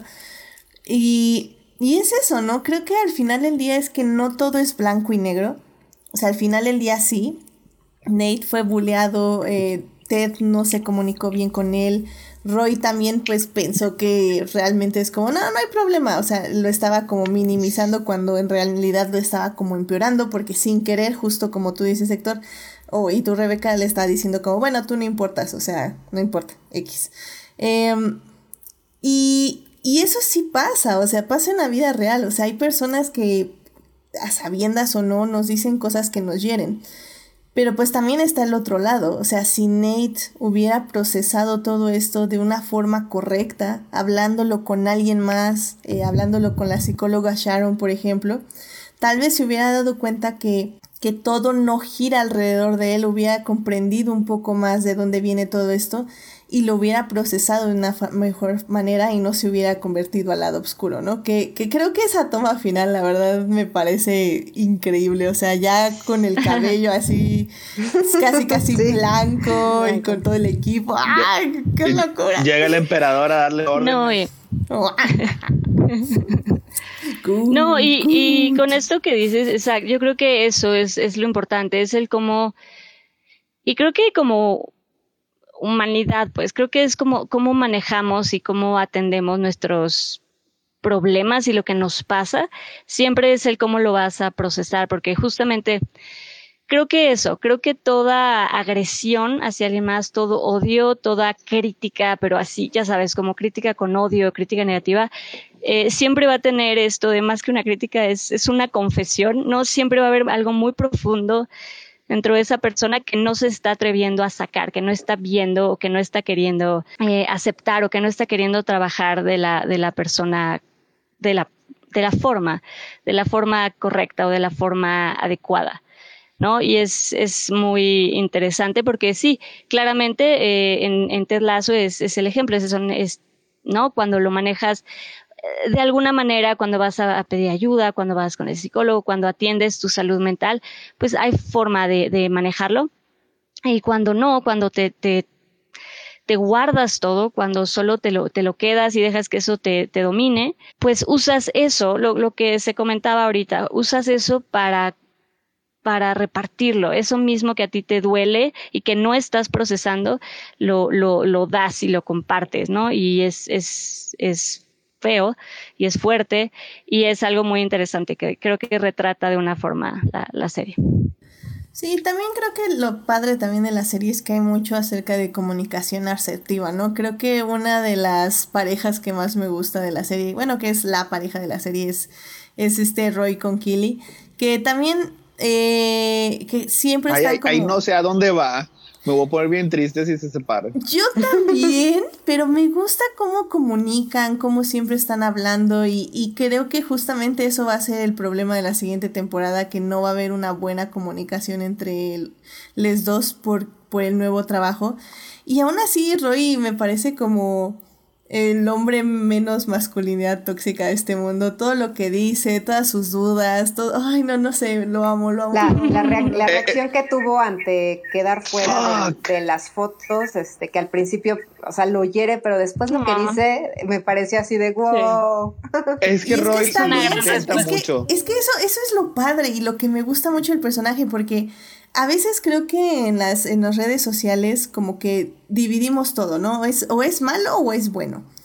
Y, lo que a veces no eh, enfatizamos es que se pueden sentir las cosas. O sea, Roy puede sentirse triste por no haber salido en las fotos, puede sentirse herido y eso está bien, pero que priorice el sentimiento de su novia y de su éxito también está padre, pero pero está bien sentirse herido y está bien sentirse feliz por ella. Es que no, no, no van peleadas las dos cosas, ¿no? Pero es que Roy me parece que es una persona, o sea, que creció en un ambiente en el que la norma era la masculinidad tóxica. O sea que un, un hombre no puede expresar sentimientos, siempre tiene que ser así, todo rudo y, y golpeador, pero por cualquier razón, tal vez la influencia de Tesla o lo que tú quieras, es alguien que está muy dispuesto a cambiar. O sea, es así como que lo más importante, está dispuesto a cambiar, a examinarse a sí mismo y parte de, del carisma y, la gracia que tiene el personaje es que no sabe cómo hacer estas cosas, o sea, y no entiende bien cuando le llegan todos estos sentimientos, o sea, con lo que estaba diciendo como lo, de la, la, sesión de fotos, él no entiende cómo se pueden tener dos sentimientos tan complicados al mismo tiempo, pero poco a poco los va, este, eh, los va reconciliando porque fundamentalmente es una buena persona que genuinamente ama a Kili y quiere, ser, quiere hacer la mejor persona para ella. Eso se me hace muy positivo. Oh, sí. Y pues bueno, justamente ya hablando de eh, los dos personajes, digo, también está la doctora Sharon y que también tiene como un pequeño desarrollo, pero la verdad es que los dos personajes femeninos, pues ahora sí que principales es tanto Killy como esta Rebeca.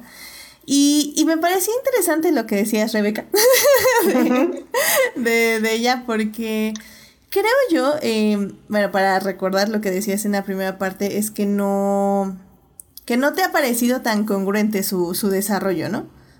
Pues no, no me gustó del todo. O sea, a lo mejor sí tiene cierta congruencia, ya me dirán ustedes, pero a mí personalmente no me, no me gusta ver como a una mujer muy fuerte que vi en la primera temporada, eh, volverse como una adolescente en la segunda, como un poco por la influencia de Killy, no sé, o sea, pero, pero eso es como muy personal, o sea, e, eso como que me, no, no, no me gustó como, como de repente ya la ponían como gritando todo el tiempo, este, sabes, como, no sé, no sé, es, pero, pero sé que es algo como personal que tengo con ese personaje.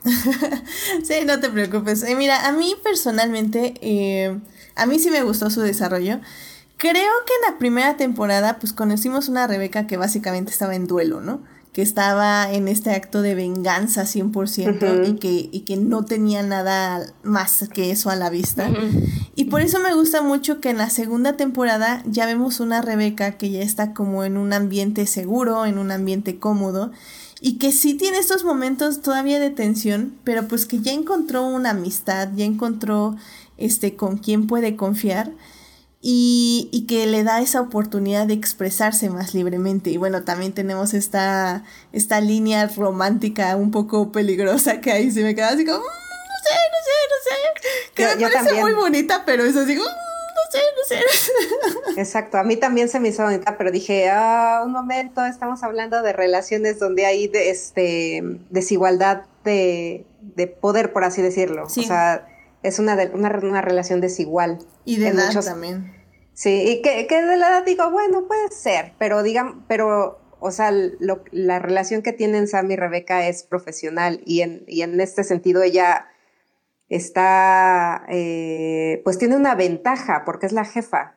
Entonces creo que todas las relaciones también así que se dan en el trabajo que son desiguales ya me hacen mucho ruido. Sí, completamente, completamente. De acuerdo. pero bueno, o sea, creo que al final del día a mí sí me gustó su desarrollo. Creo que no le quita poder a su personaje, más bien como que la hace como más, este, eh, más aproximable, lo cual también entiendo que en general, pues, una mujer no tiene que ser, este... Aproximable. aproximable en ese aspecto. Pero pero me, me gusta, o sea, creo que tal vez la manera en que podrían balancearla mejor es darle más situaciones de poder de decisión y de, de control de, dentro de, de la empresa, por decirlo de alguna forma. Creo que ahorita nos concentramos mucho en su lado personal y que dejamos a un lado a la empresaria, que, que al final del día esa era la persona que vimos en la primera temporada, ¿no? No, y que de hecho, con, si no mal recuerdo, pero con eso empieza. O sea, creo que conocemos a Rebeca con esta toma de decisión, eh, corre a este, ¿sabes? O sea, conocemos a Rebeca firme y tomando esta decisión intensa y sin preguntarle a nadie. O sea, eso es así nos presentan a, este personaje. Pero como villana, esa, es la diferencia, o sea, porque todas las decisiones eh, que tomaba como ejecutivo en la primera temporada era para destruir el equipo y nos hace falta verla de una manera más positiva. Que, Como que, empresario, que, sí lo ha hecho, que, sí lo ha hecho cuando, este, cuando se puso al, tú por tú con que era Airlines, una, una aerolínea que estaba contaminando Nigeria. O sea, ella utilizó su poder y autoridad de una manera positiva y así fue como la ejerció. No, y creo que, digo, a lo mejor sí hace falta más ver a esa, esa Rebeca empresaria de nuevo, como retomarla, pero creo que sí está interesante también conocer este lado, este lado más eh, sensible, digamos, ¿no? Que tiene con, con Kaylee, que es su amiga, y también con Ted, y tener como esta sensibilidad, a esta Rebeca un poco más sensible, también estuvo como muy interesante. No, digo, a mí el episodio eh, donde está, bueno, en, en el supongo que ya puedo hablar un poco más con spoilers, pero en el episodio donde estamos en el, en el funeral del papá de, de Rebeca, a mí personalmente me gustó mucho porque justamente eh, le, o sea, va, tiene como una un proceso, su sensibilidad, tiene un proceso, su duelo, y es muy interesante, a mí me pareció muy interesante en ese capítulo ver ese duelo en, en Rebeca.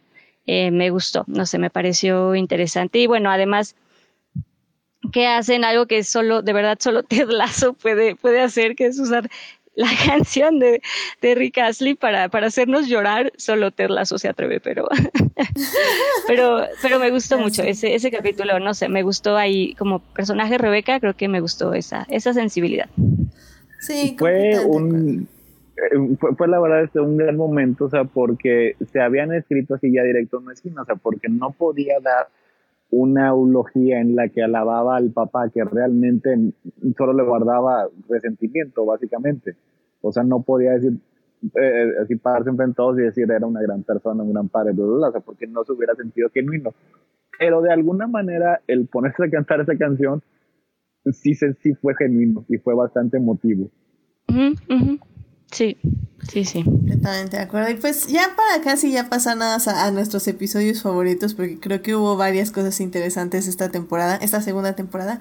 Eh, me gustaría nada más remarcar que también, eh, obviamente, como dije al inicio, eh, la serie se enfoca un poco a la perspectiva masculina de muchas cosas, pero me agrada que tengamos también esta relación de amigas entre Killy y Rebeca porque al final del día se siente fresco y se siente bonito tener dos personajes que yo creo que pasan con muy buenas calificaciones el Bechdel test, el este el Bechdel, sí. Eh, Ajá, y, o sea, al final del día, digo que también es una barra muy baja ¿eh? para pasar, pero bueno. Es demasiado bien. Sí. pero bueno, lo pasan bien y pues son dos personajes que se desarrollan independientemente de sus, eh, en el caso de Killy, de su, de su pareja, que es este Roy Kent, o Rebeca, pues eh, lejos de todo lo que pueda tener con su ex esposo, ¿no? Y con Sam, ya ahorita su relación. Y, y me gusta porque son, o sea, sí son dos personajes que están muy bien escritos y, y que tienen sus momentos de spotlight y funcionan dentro de la serie. Así que eso está padre. Y, y, también, este, también lo que me gusta es cómo escriben la relación de amistad entre, entre Ted y Rebeca. O sea, que se fue construyendo poco a poco, o sea, porque fue el punto de la primera temporada. O sea, es eh, todo, toda la primera temporada es cómo estas dos personas se hicieron amigos y ya una vez que son amigos, es una relación basada en respeto y admiración mutua que, es, que, que se me hace muy bonita. y, muy sólida y muy estable. Y ese gag de las galletas es divino. Yo siempre me encanta. siempre que le lleva sus, sus. Sí, no, no. Ah, me gusta mucho. Que bueno, que el internet también es el ship, ¿eh? O sea, quieren que Ted y Rebeca terminen juntos. No, no, no, no. Ay, no, Ted, no, no, no, no, I don't know, I don't know. Tati. Tasi, yo soy Tasi 100%. y bueno, pues justo ya como para terminar ya este de hablar de Tetlazo, eh, me gustaría saber cuál fue su episodio favorito de esta temporada, porque creo que hubo varias cosas interesantes. Eh, nada más así como para mencionar rapidísimamente tuvimos el episodio de Navidad en ¿qué era agosto todavía más o, menos sí a mí that was increíble fue fue increíble me encantó tener Navidad en agosto. Y, y bueno tuvimos varias cosas interesantes pero bueno no sé este tú Rebeca ¿qué, cuál fue tu episodio favorito de la temporada mi favorito fue justo el de el del funeral. O sea creo que este no sé tiene momentos muy padres entre, entre Ted y, la doctora, entre Ted y Rebeca, o sea, lo que acaban de platicar hace ratito de la canción de Rick Astley, todo eso, o sea, como que otra vez ese episodio creo que fue el que me dejó más esta misma sensación que me provocó la primera temporada, sobre todo además porque fue después de este episodio que me pareció una completa locura, que es el de Birth After Hours, también un gran episodio. A mí, a mí no me gustó nada porque... A mí no me gustó tampoco, tengo porque además, O sea, yo, yo no sabía cómo, cuál era el título de la, del episodio, pero cuando la vi dije, ¿por qué están volviendo a hacer After Hours de Scorsese? O sea, ¿por qué hicieron eso? ¿No? O sea, y porque además es una película que a mí me gusta mucho, la de After Hours. Entonces, cuando vi que efectivamente está completamente inspirado, porque además así se llama el episodio, el episodio, ¿no? Ver After Hours. este, no sé, me pareció, o sea, todo el episodio estuve pensando, este güey está soñando, se lo está imaginando, es una pesadilla, o sea, ¿qué está pasando aquí? A mí me, me rompió por completo como el ritmo de toda la serie. Entonces ese, ese episodio lo di, a pesar de que el, a mí el personaje de Bert me gusta mucho, pero ese episodio así yo lo podría quitar sin bronca. Y entonces ya venía yo como muy desilusionada de, de ese episodio y después viene el del funeral y entonces ese me volvió a gustar muchísimo. Entonces, eso es como mi, el, el que menos me gustó y el que más me gustó. Híjole, yo creo que Daphne y yo les vamos a quitar la palabra porque Bird After Hours me pareció excelente. O sea, eh, sí, muy fuera de la serie, evidentemente, y pues sí, todo un homenaje. Pero me divertí muchísimo, o sea, se me hizo como una ocurrencia así, como, porque podemos hacerlo, X, vamos, es que porque nos dieron dos episodios como, más. Como una ocurrencia, así de puta, ¿qué hacemos? Ah, pues esto, así. No, a mí, a mí al, al, revés, o sea, me pareció como, queremos este episodio y si nos dan dos de sobra, lo hacemos, y, y pues lo hicieron, y está increíble, o sea, me, me gustó muchísimo. A ti, a ti también te gustó, ¿no, Daphne? Sí, a mí me pareció muy, muy divertido, sí, como dicen, sí salido un poco de, del ritmo que, que traíamos de la serie, en efecto, pero creo que es el, el, el, capítulo donde más tiempo literal, porque nos la pasamos con, con Coach Beard, pero está, no, sé, a mí me gustó estar con él todo el capítulo, se sintió, sí, raro, obviamente, pero se siente el homenaje justamente a After Hours y está, está, está divertido. Sí entiendo perfecto esto que, que se dice como que no, no estaba como dentro del ritmo y de la narrativa de la historia. Eh, de la serie, pero, pero creo que estuvo, estuvo divertido porque pues también tiene este, este conflicto en su, en su relación que se pone en pausa por toda esa, como toda esa noche, porque por el celular y por como toda esta travesía, no sé, me pareció como, me, me pareció divertido estar con, con el coach todo ese capítulo. Completamente de acuerdo. Ay, pues Héctor, ¿el capítulo preferido de la segunda temporada?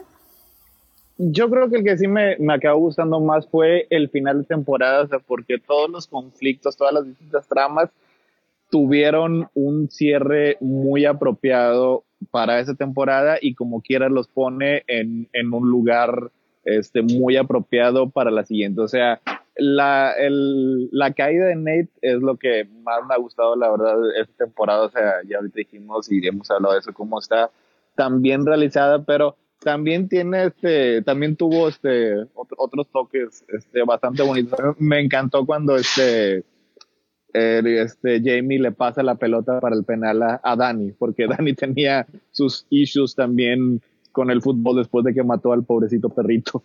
Ah, mucho. Pero ya, ya con eso, o sea, ya, ya, ya, este, ya logra redimirse. Este, también todo el, lo, lo que hablamos también de el conflicto interno que tenía Roy en esta temporada, eso me pareció magistralmente este, manejado y pues este, en general, o sea, fue un capítulo así como que con unas altas emocionales muy bien pautadas, con un muy buen ritmo. Sí, completamente de acuerdo. Sí, creo que a mí también, muchos momentos con Roy Kent, en, en, general en la serie, creo que son highlights para mí, muchos momentos con, con Roy. Disfruto mucho de ese personaje, de verdad es un, un personaje que me agrada bastante.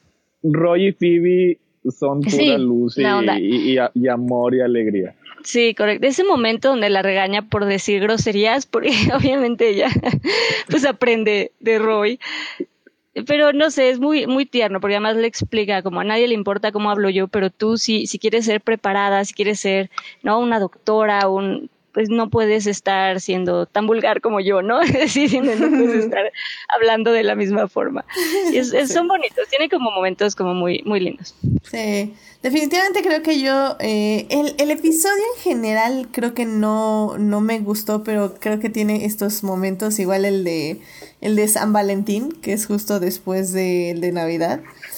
Eh, me encantaron todas las referencias a las comedias románticas. I mean, fue increíble. Y creo que cerrar ese broche de oro, ahora sí que eh, cuando Roy Kent entra así al, al estadio y que le dice, shut up.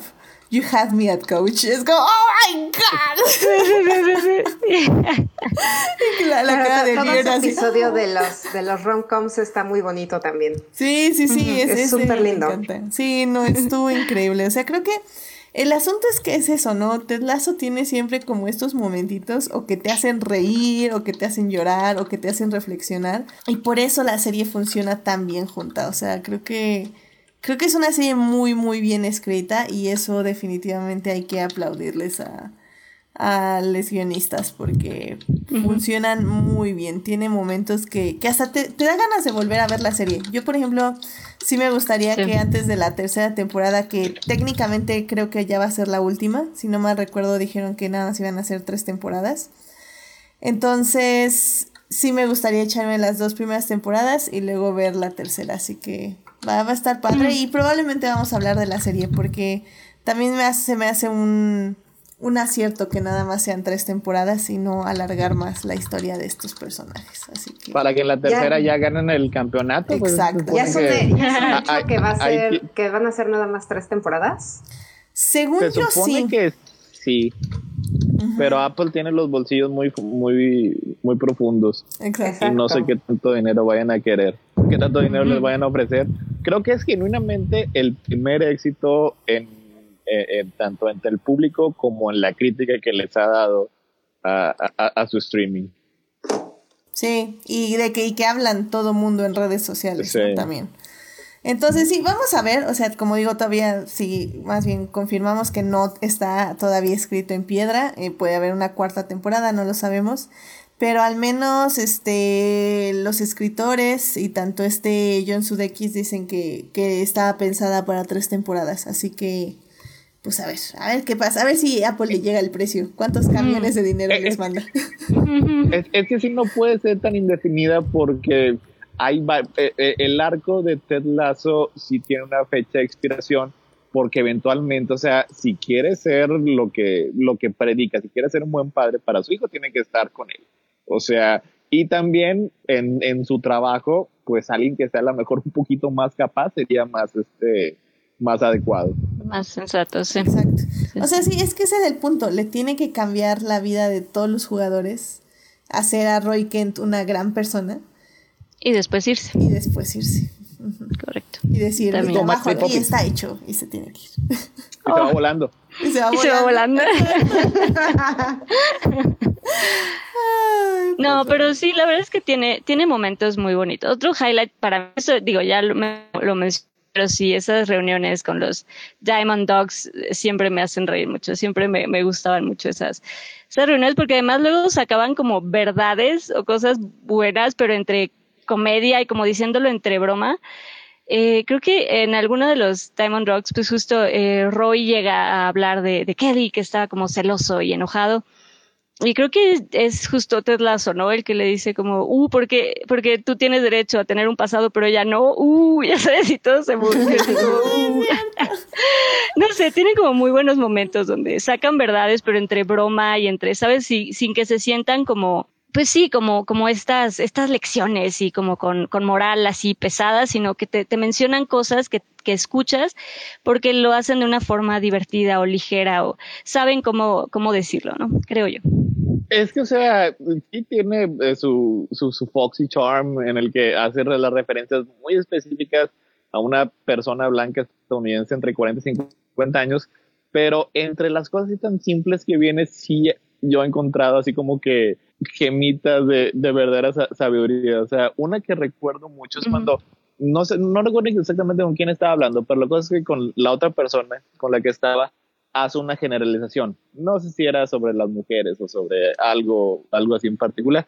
Y él le responde, all people are different people. Y la verdad yo me quedé, es cierto. Es, es, es, algo como que bien simple y, y, dicho de una manera lo menos locuaz e inteligentemente posible. Pero es, es cierto, es, un, es, es una verdad. Es, es una verdad. Sí, y de repente esas son las cosas que le, le, le, ponen los escritores o el mismo Sudeikis ahí a su personaje que destacan en el show. Que la verdad es que sí, tengo, digo, para, para decirlo, la verdad es que creo que de nuevo los actores y las actrices, la verdad es que lo hacen lo hacen muy bien. Creo que Sudeikis también a mí me, me, sorprendió mucho, como cuando yo empecé a ver Ted, Lasso no me esperaba a ese personaje. Eh, yo cuando empecé a ver Ted Lasso no sabía bien a qué, a como a qué iba y me, me, sorprendió y la verdad creo que lo hacen muy bien las y los, las actrices y los actores, creo que la verdad hacen un, un gran, gran trabajo. Creo que de verdad roban cámara cuando están como que eh, saben eh, tomar su espacio y se roban su, su, escena o su momento. Creo que todo, la verdad, todos y todas lo hacen muy bien. Amén, amén a eso, definitivamente. Así que bueno, pues ya saben, váyanse a ver Ted Lasso en Apple TV porque vale muchísimo la pena y probablemente estemos de regreso ya hablando de la tercera temporada, sobre todo si sí es la última. Creo que va a valer mucho la pena ver a dónde nos llevan los arcos de los personajes. Como digo, es una serie que ya que termine, eh, en el momento que termine, y la vamos a ver ya desde atrás y probablemente nos va a dejar interesantes lecciones. Así que vayan a ver y disfrútenla. Apple TV. Oye, es, es, que fíjate, creo que a, a, a mí me sí, sí, sí caí yo ante Ted Lasso, o sea, porque además de fútbol, cuando escuchaba de esta serie, que era sobre una persona bien positiva, que, que siempre estaba de buen humor, que veía lo mejor del mundo, pues sí, yo, yo soy un poquito más cínico, decía, pues, o sea, esto la verdad me va a quedar mal y, y, no lo voy a aguantar, o sea, porque estas personas son irritantes y, y, lo voy a quitar, pero así igual, así también poco a poco como uno de los personajes dentro del show, a mí también me cambió. Sí, no, y es que, ¿sabes qué tiene? O sea, sí es como, tiene como mucha bondad y trata de ser, pues, bueno y trata de ser positivo, pero también tiene sus momentos como, como, sabes, como ácidos, como, como sarcásticos, que también son muy, muy buenos. Y no sé, a mí también de Ted el, el humor.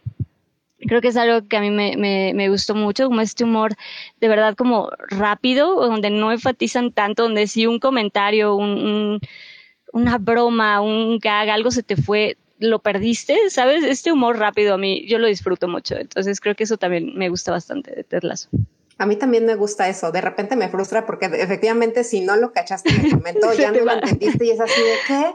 Pero cuando lo, cachas, se siente una satisfacción así de, así de que sí entendí y lo, y lo caché. Y sí, está muy padre eso. Porque es, es, un humor súper referencial. O sea, tienen un montón de referencias como a cultura pop y música, cine, televisión. Entonces está muy cañón. De hecho, en este último capítulo, cuando, cuando Ted le da los, los biscuits a, Rebeca y que le dice que quizá le puso sal en vez de azúcar y que dice, Rebeca no me acuerdo cómo las describe así como Salty Beach y dice, claro, como, como, como Heather Locker en, en, Melrose Place y bueno, yo soy la carcajada así de, claro. Sí, sí, ese momento. demasiado específico. Todo ese tipo de chismecitos a mí me encantan. Sí, a mí también, a mí también. Sí, tiene grandes momentos. La verdad, tiene muy, muy buenos momentos Ted Lasso y, vale muchísimo la pena. Así que vayan a ver la serie, definitivamente en Apple TV. Bueno, pues vámonos rápidamente. La verdad, no, no quiero detenerme muchísimo en esta tercera parte. Nada más va a ser como una recomendación así, este, amplia. Pero bueno, pues vámonos ya a la tercera parte.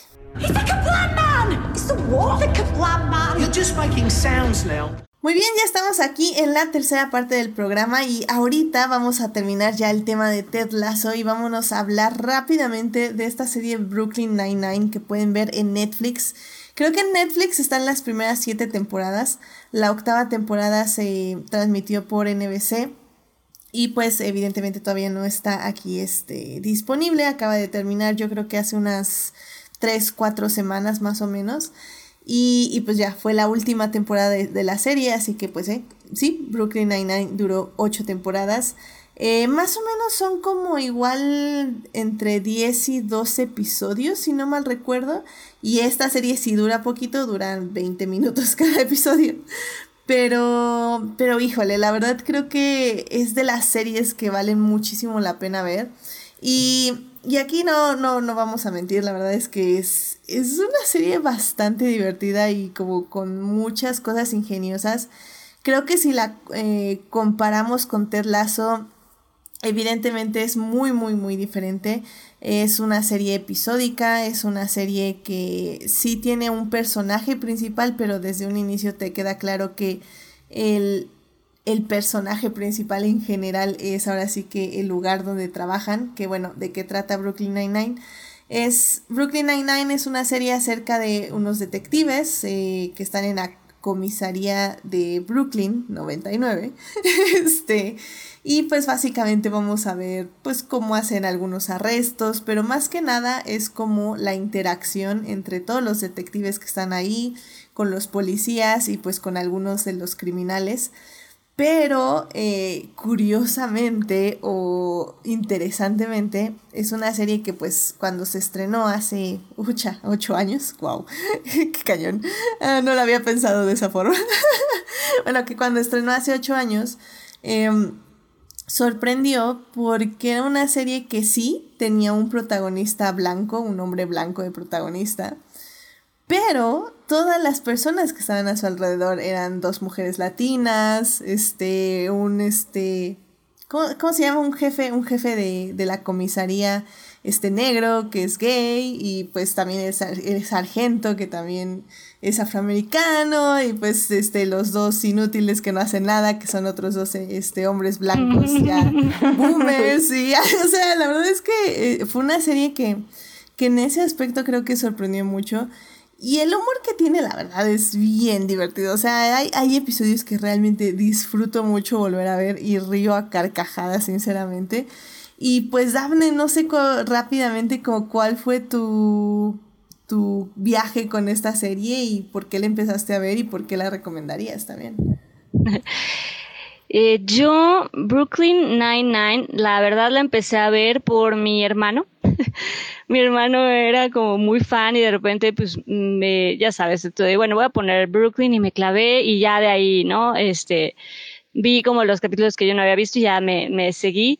Y sí, el humor es, es muy divertido. Además, eso, creo que los personajes son también como muy, muy peculiares justo por lo que dicen, ¿no? Está este, pues sí, Jake Peralta, que básicamente es este hombre, bueno, este niño de 10 años en, cuerpo de adulto, ¿no? Y que es detective, este, no sé, me, me, te digo, todos los personajes me dan mucha risa. Creo que a mí, eh, eso, creo que el humor, obvio, creo que de Brooklyn lo que te captura, o bueno, a mí por lo menos fue el humor, igual un humor como muy, muy peculiar. A mí estos como gags, estos, eh, este humor que, que aporta el Captain Holt, que decías, pues es, es, es gay y es muy serio y es muy, ¿no? Entonces a mí estos, estos momentos de comedia con, con el Captain Holt me, me gustaban mucho, los disfrutaba mucho. Entonces, no sé, creo que el humor en general. Y los personajes, ¿no? Creo que en general los personajes, hay, hay, hay personajes divertidos. Está eh, Rosa Díaz, eh, que está, bueno, es esta Stephanie Beatriz, que a mí lo, lo, creo que es uno de los personajes que más me gusta en Brooklyn Nine-Nine, porque creo que lo hace, lo hace muy bien.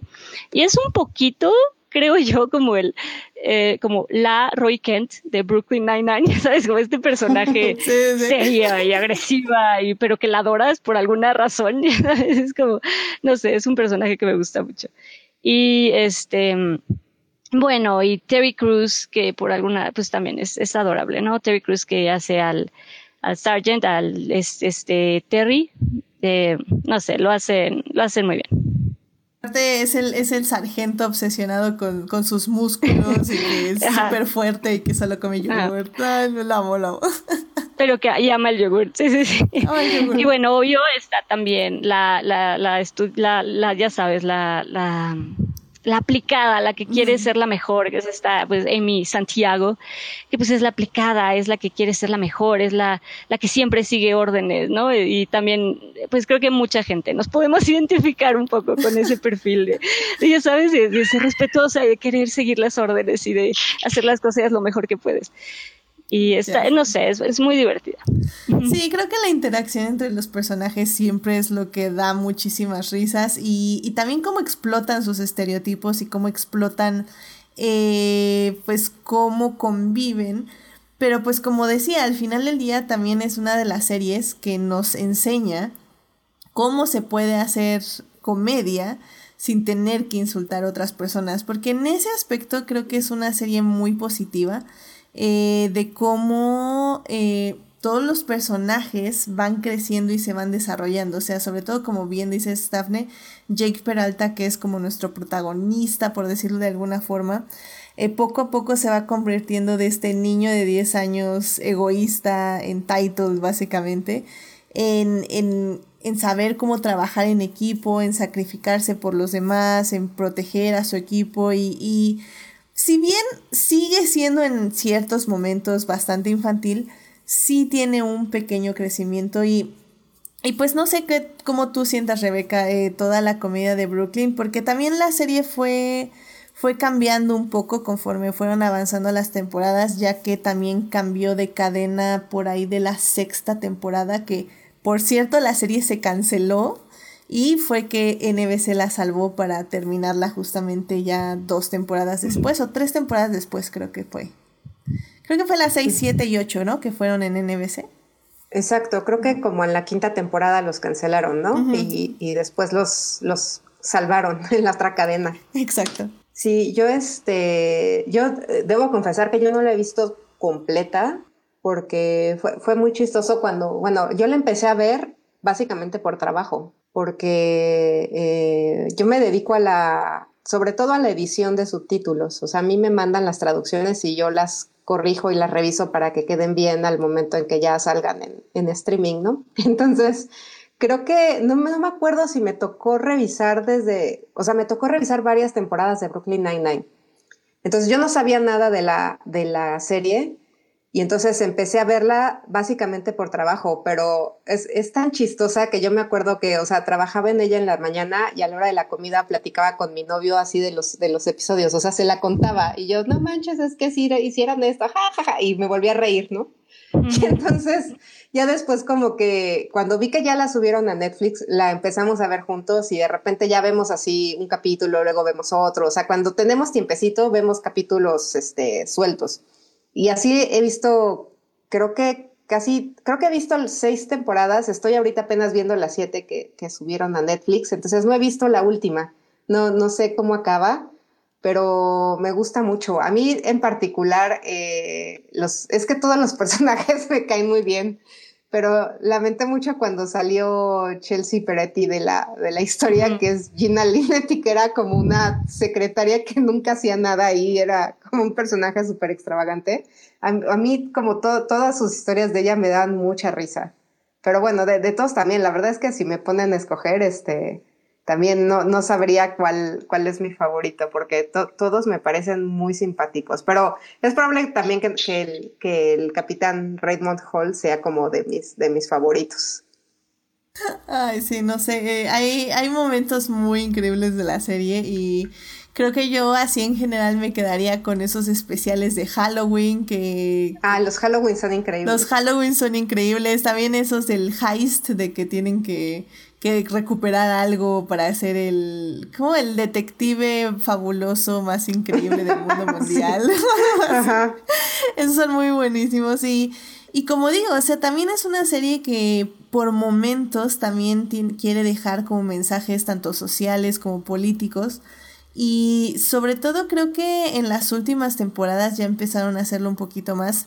Pero en esta última temporada, en la octava temporada, eh, de hecho, cuando empezó todo lo de la pandemia, estaban escribiendo la serie y los escritores confesaron de que, que justo cuando sucedió todo lo de Black Lives Matter y lo de George Floyd, pues decidieron literalmente tirar todos los guiones que tenían y volver a escribir la última temporada, tanto porque era pandemia como porque sabían que tenían que referirse. O sea, ahora sí que sabían que la policía eh, la mira lo, cómo estaban y sabían también que ellos eran una serie sobre policías y que todo no podía estar bien en el mundo. Entonces, eh, me gustó mucho, digo, yo sé que Rebeca no la ha visto, pero Daphne sí, y, y me, a, mí, a mí sí me gustó mucho el enfoque que le dieron esta última temporada, creo que hay reflexiones muy importantes pero sobre todo como estas ganas de los personajes de cambiar las cosas, ¿no? Que es, creo que es algo que siempre han tenido, de que siempre quieren un mundo mejor o un mundo más, no seguro, sino más transitable de cierta forma. Y, creo que eso se, se refleja muchísimo más en la última temporada, ¿no, Dafne? Sí, no, y obvio se siente, ¿no? Creo que cuando em, eh, la última temporada, sobre todo creo al, al, inicio de esta última temporada, justo por lo que dices, que acaba de estar, pues sí, la, la pandemia y acaba, estaba lo del Black Lives Matter. Em, creo que eh, sí, al inicio de esta última temporada se abordó pues bastante interesante, de forma bastante interesante el, el tema, ¿no? Con el personaje de eh, Rosa Díaz, que también pues se deja y también lucha de alguna manera por, por esto y tienen allí un caso de esta mujer que fue em, pues agredida por un, por un oficial. Entonces, es, lo creo que lo abordaron de una forma interesante y lo que dices, creo que sabían que tenían que hacerlo. No, o sea, no podían tener eh, Brooklyn Nine-Nine, una serie sobre policías, sin que pues, se atrevieran a decir algo, ¿no? como a tomar una posición al respecto. O sea, creo que sí, era necesario que, lo hicieran. Completamente de acuerdo. Y pues, así ya para cerrar este, este pequeño recuento de Brooklyn Nine-Nine, me gustaría así que, que dijeran como sus momentos favoritos de la serie, así un momento o dos como para que el público diga, wow, eso se oye padre, me, gustaría ver cómo lo sacan, este, no sé quién Aquí yo soy el público también. Sí, ah, porque sí, te, perdón querido público, se me olvidó mencionar que Héctor está siendo convencido en este momento de ver Brooklyn Nine-Nine. Así es. ¿Por, qué, ¿Por qué debo de ver Brooklyn Nine-Nine? Exactamente, así que, pues, no, sí. Dafne, a ver, este, más adelante. Creo que vale la pena, creo que hay que, o sea, creo que si yo recomiendo Brooklyn Nine-Nine es esto, por esto que decimos, ¿no? Por el, por el humor que tiene, es como un humor muy, muy simple, pero no sé, tiene como joyas de humor también de repente, hay momentos como muy, muy buenos. A mí en particular, uno que rescato, hay un momento en la temporada, ay, creo que es en la quinta, ¿no? El capítulo, no, no me acuerdo en qué capítulo, pero me parece que es en la, en la quinta temporada, donde están haciendo un, están identificando a un, a un, no tienen a sus sospechosos y están tratando de identificar al, culpable. Y les ponen a, y les ponen a cantar eh, Tell Me Why de los Backstreet Boys. Y de repente todos están cantando y Jake Peralta, que es quien los está interrogando, se pone a dirigirlos y a cantar con ellos. Es, es muy divertido, es un gran momento. Es donde ponen a todos a cantar a los Backstreet Boys, es un gran momento. No, créanme, créanme, tienen que verlo, porque aparte rematan con una línea que en serio está bien. no, no, vamos a acordarme, me da mucha risa. Gran momento, Dafne, gran momento. Este, pues Rebeca, ¿por qué la tiene que ver el público? Y danos un momento favorito de la serie, por favor. Este, a mí me gusta mucho el momento que acaba de decir Daphne, porque sí, o sea, es que me gusta que está lleno de humor tonto. O sea, es de esas, esas series. sí. así como Ted Lasso yo la veía como para sentirme bien, Brooklyn Nine-Nine, de verdad la pongo para reírme. O sea, cuando tengo muchas ganas de, o necesito reírme, puedo ver un episodio y sé que me va a hacer reír. O sea, es de esas series que cumple lo que, lo que su cometido, que es hacer reír. Y entonces, pensando en eso, o sea, que, que la vez que me da mucha risa el humor súper tonto que tiene, hay un episodio que a mí, así, cuando los estaba revisando por esta cosa de la chamba que les platicaba, a mí me sorprendió mucho porque no me lo esperaba. Y es un episodio, no sé de qué temporada sea, pero eh, hay un momento en que el, el, es que teniente, este Terry, ya ven que tiene unas, unas, el sargento, tiene unas gemelas, ¿no? Unas niñas. Y entonces creo que un día va con ellas en el auto y una de ellas tira su muñeco favorito o su cobijita, algo, algo sucede ahí que lo tira por la ventana.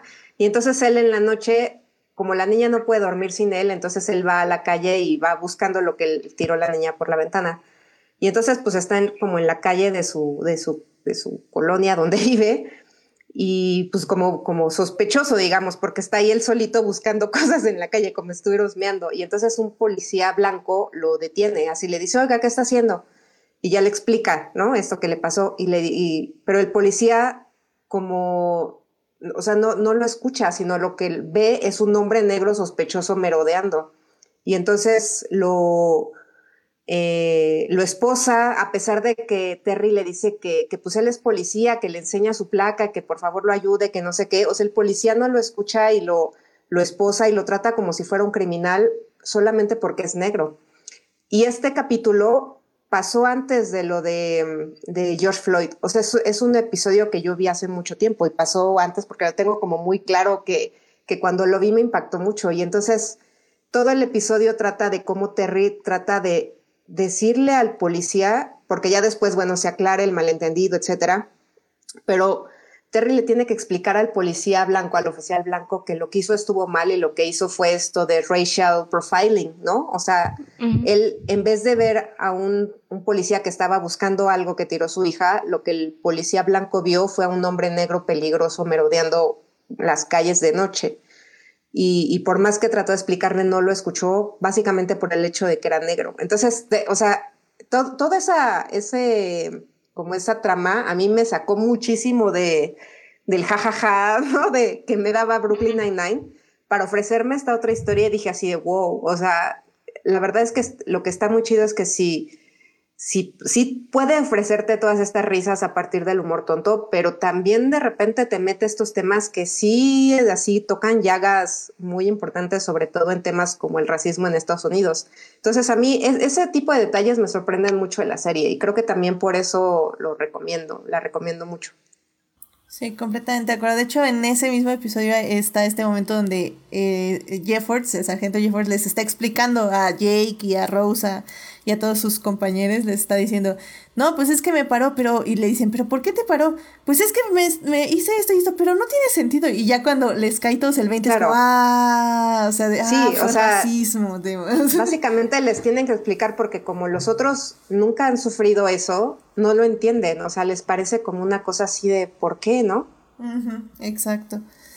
Sí, la verdad es que sí tiene esos capítulos y, y, la verdad es que los agradezco mucho. También creo que una de las cosas que yo resalto que me gustó mucho de la serie fue toda esta onda de, de cómo Rosa eh, como personaje se declara bisexual.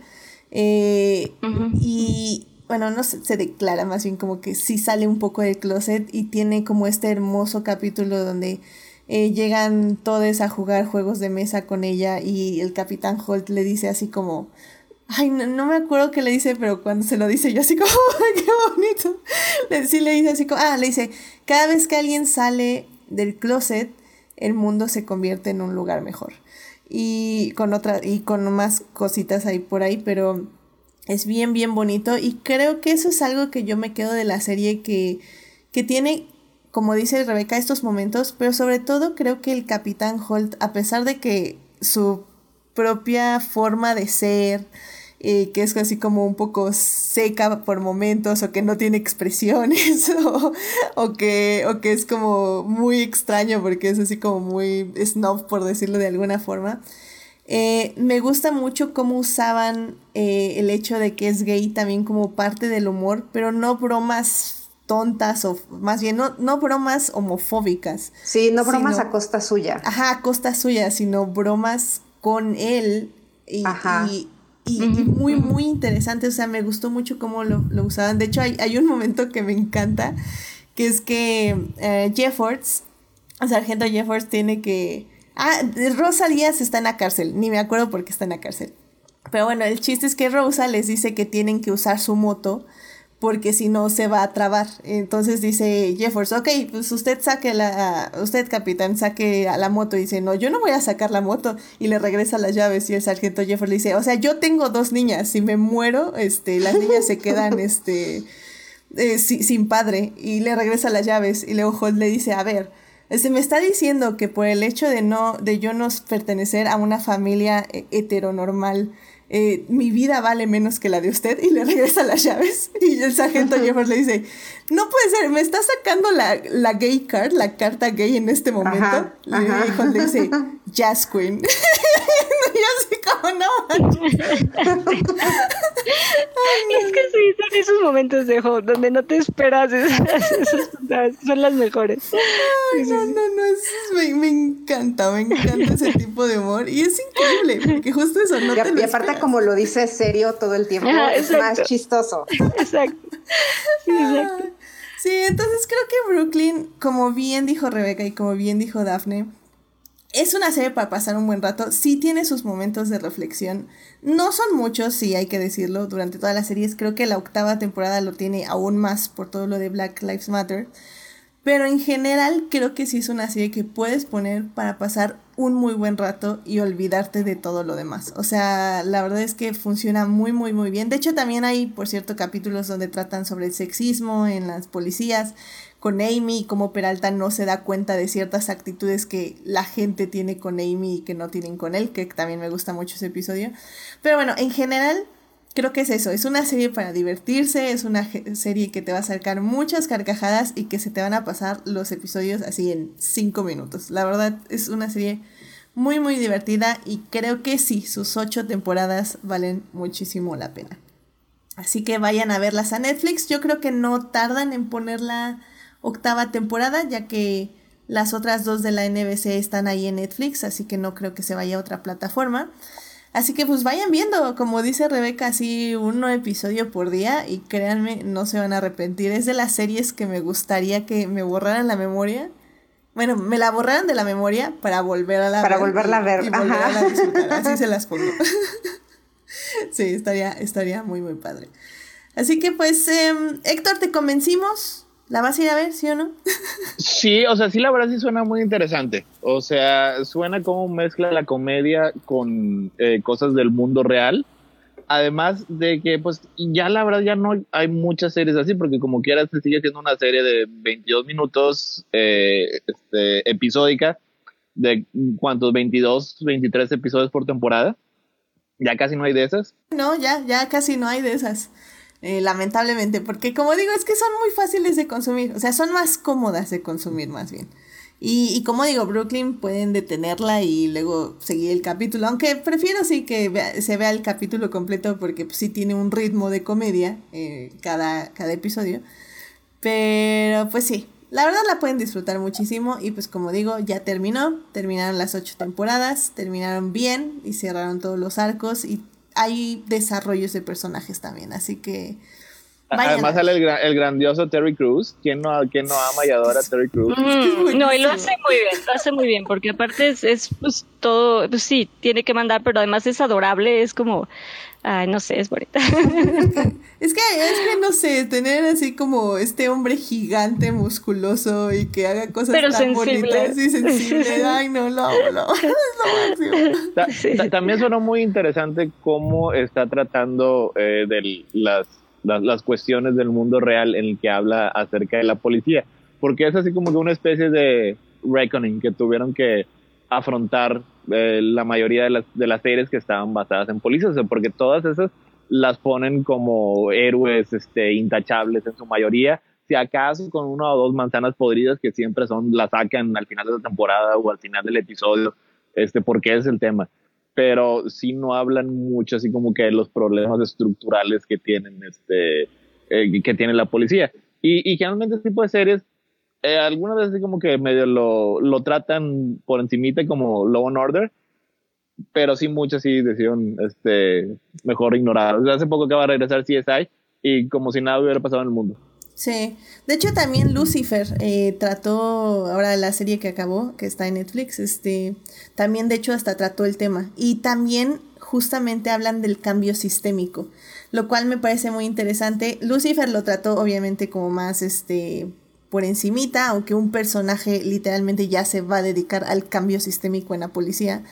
Y también aquí en Brooklyn Nine-Nine, de hecho, eh, Holt y Amy se dedican a combatir este cambio sistémico para mejorar a la policía. Y pero también son un poco realistas porque también tienen este otro personaje que es como un villano, que pues eso, se dedica a defender a los policías no importa lo que hayan hecho. Y sí, dicen, no, pues este cuate pues va a seguir aquí pero bueno, nosotros también íbamos a combatirle, a combatirlo. Entonces, este, sí, es de las series que sí, sí reflexionó mucho acerca de, su papel también en, en, en altecer la policía y cómo esto pues a veces no, no es cierto o no funciona. Pero bueno. Ay, pues muy bien, pues ya, ya saben, este, vean Brooklyn Nine-Nine en Netflix y pues también vean Ted Lasso ahí en Apple TV, dos series con dos ambientes muy diferentes y dos propósitos muy diferentes, pero ambas son muy, muy buenas. probablemente tienen una suscripción de Apple TV Plus que no han utilizado, si no, son 70 pesitos al mes. No es tanto. Netflix sí ya está algo carito, pero, pero vale la pena, ¿eh? Por, se pueden echar Brooklyn Nine-Nine en un mes y tranquilamente vale los, ¿qué? 150 pesos. la mensualidad. Sí, sí, sí. Y, y, luego después ya también tienen, este, tienen Seinfeld ahí, los nueve años de Seinfeld. Que yo la verdad... También, es, sí, es cierto. Es, de mis series favoritas. O sea, sí, sí. Cuando la vi hace años y años, sí, estuve muerto de risa todos los episodios. Excelente. Muy bien, pues ya saben, vayan a checar también ahí Sanfield a Netflix. Y bueno, pues ya con esto llegamos al final de este bonito programa. Oh my god, muy, muy, muy bien. Muchísimas gracias, Daphne, Héctor y Rebeca, por venir aquí al programa y por estar hablando de estas dos grandes series. Dafne, muchísimas gracias por venir al programa. ¿Dónde te puede encontrar nuestro público? Muchísimas gracias por invitarme. Eh, yo estoy en Instagram y en Twitter como Dafne Bennett. Y pues no publico mucho, pero por ahí me, me encuentran. Excelente. Rebeca, muchísimas gracias por venir al programa. ¿Dónde te puede encontrar nuestro público? Muchas gracias por invitarme de nuevo aquí a, venir a platicar con ustedes. Y a mí me encuentran en Twitter y en Instagram como Rebeca JC. Excelente. Y Héctor, muchísimas gracias por venir al programa. ¿Dónde te puede encontrar nuestro público? Eh, muchas gracias por invitarme. Ya sabes que siempre nos la pasamos muy bien. Me la paso muy bien personalmente cada vez que, vengo aquí a Dicta Visual. Eh, se me pueden encontrar en Crónicas del Multiverso. Eh, ahorita, en las últimas semanas, hemos dado una pausa por por motivos personales. Eh, pero este jueves ya vamos a regresar eh, a la medianoche. Vamos a hablar de Shang-Chi, Legend of the Ten Rings. Es Marvel, tenemos que estar ahí para diseccionar a fondo esta película. Y por lo pronto vamos a estar nada más este, los jueves. Los otros dos especiales, ya casi toda la semana, Crónicas del Multiverso va a estar en, en pausa indefinida por un ratito, pero ahí nos pueden encontrar este, los jueves. Ya más busquen los Crónicas del Multiverso. Eh, estamos en, en YouTube, eh, estamos en Facebook, Twitter, creo que también Instagram, Twitch también, este, ahí para que nos vean en vivo o ya después nos bajen en, en, en audio en iTunes, Amazon, etc, etc, todas las plataformas. Excelente, muchísimas gracias Héctor.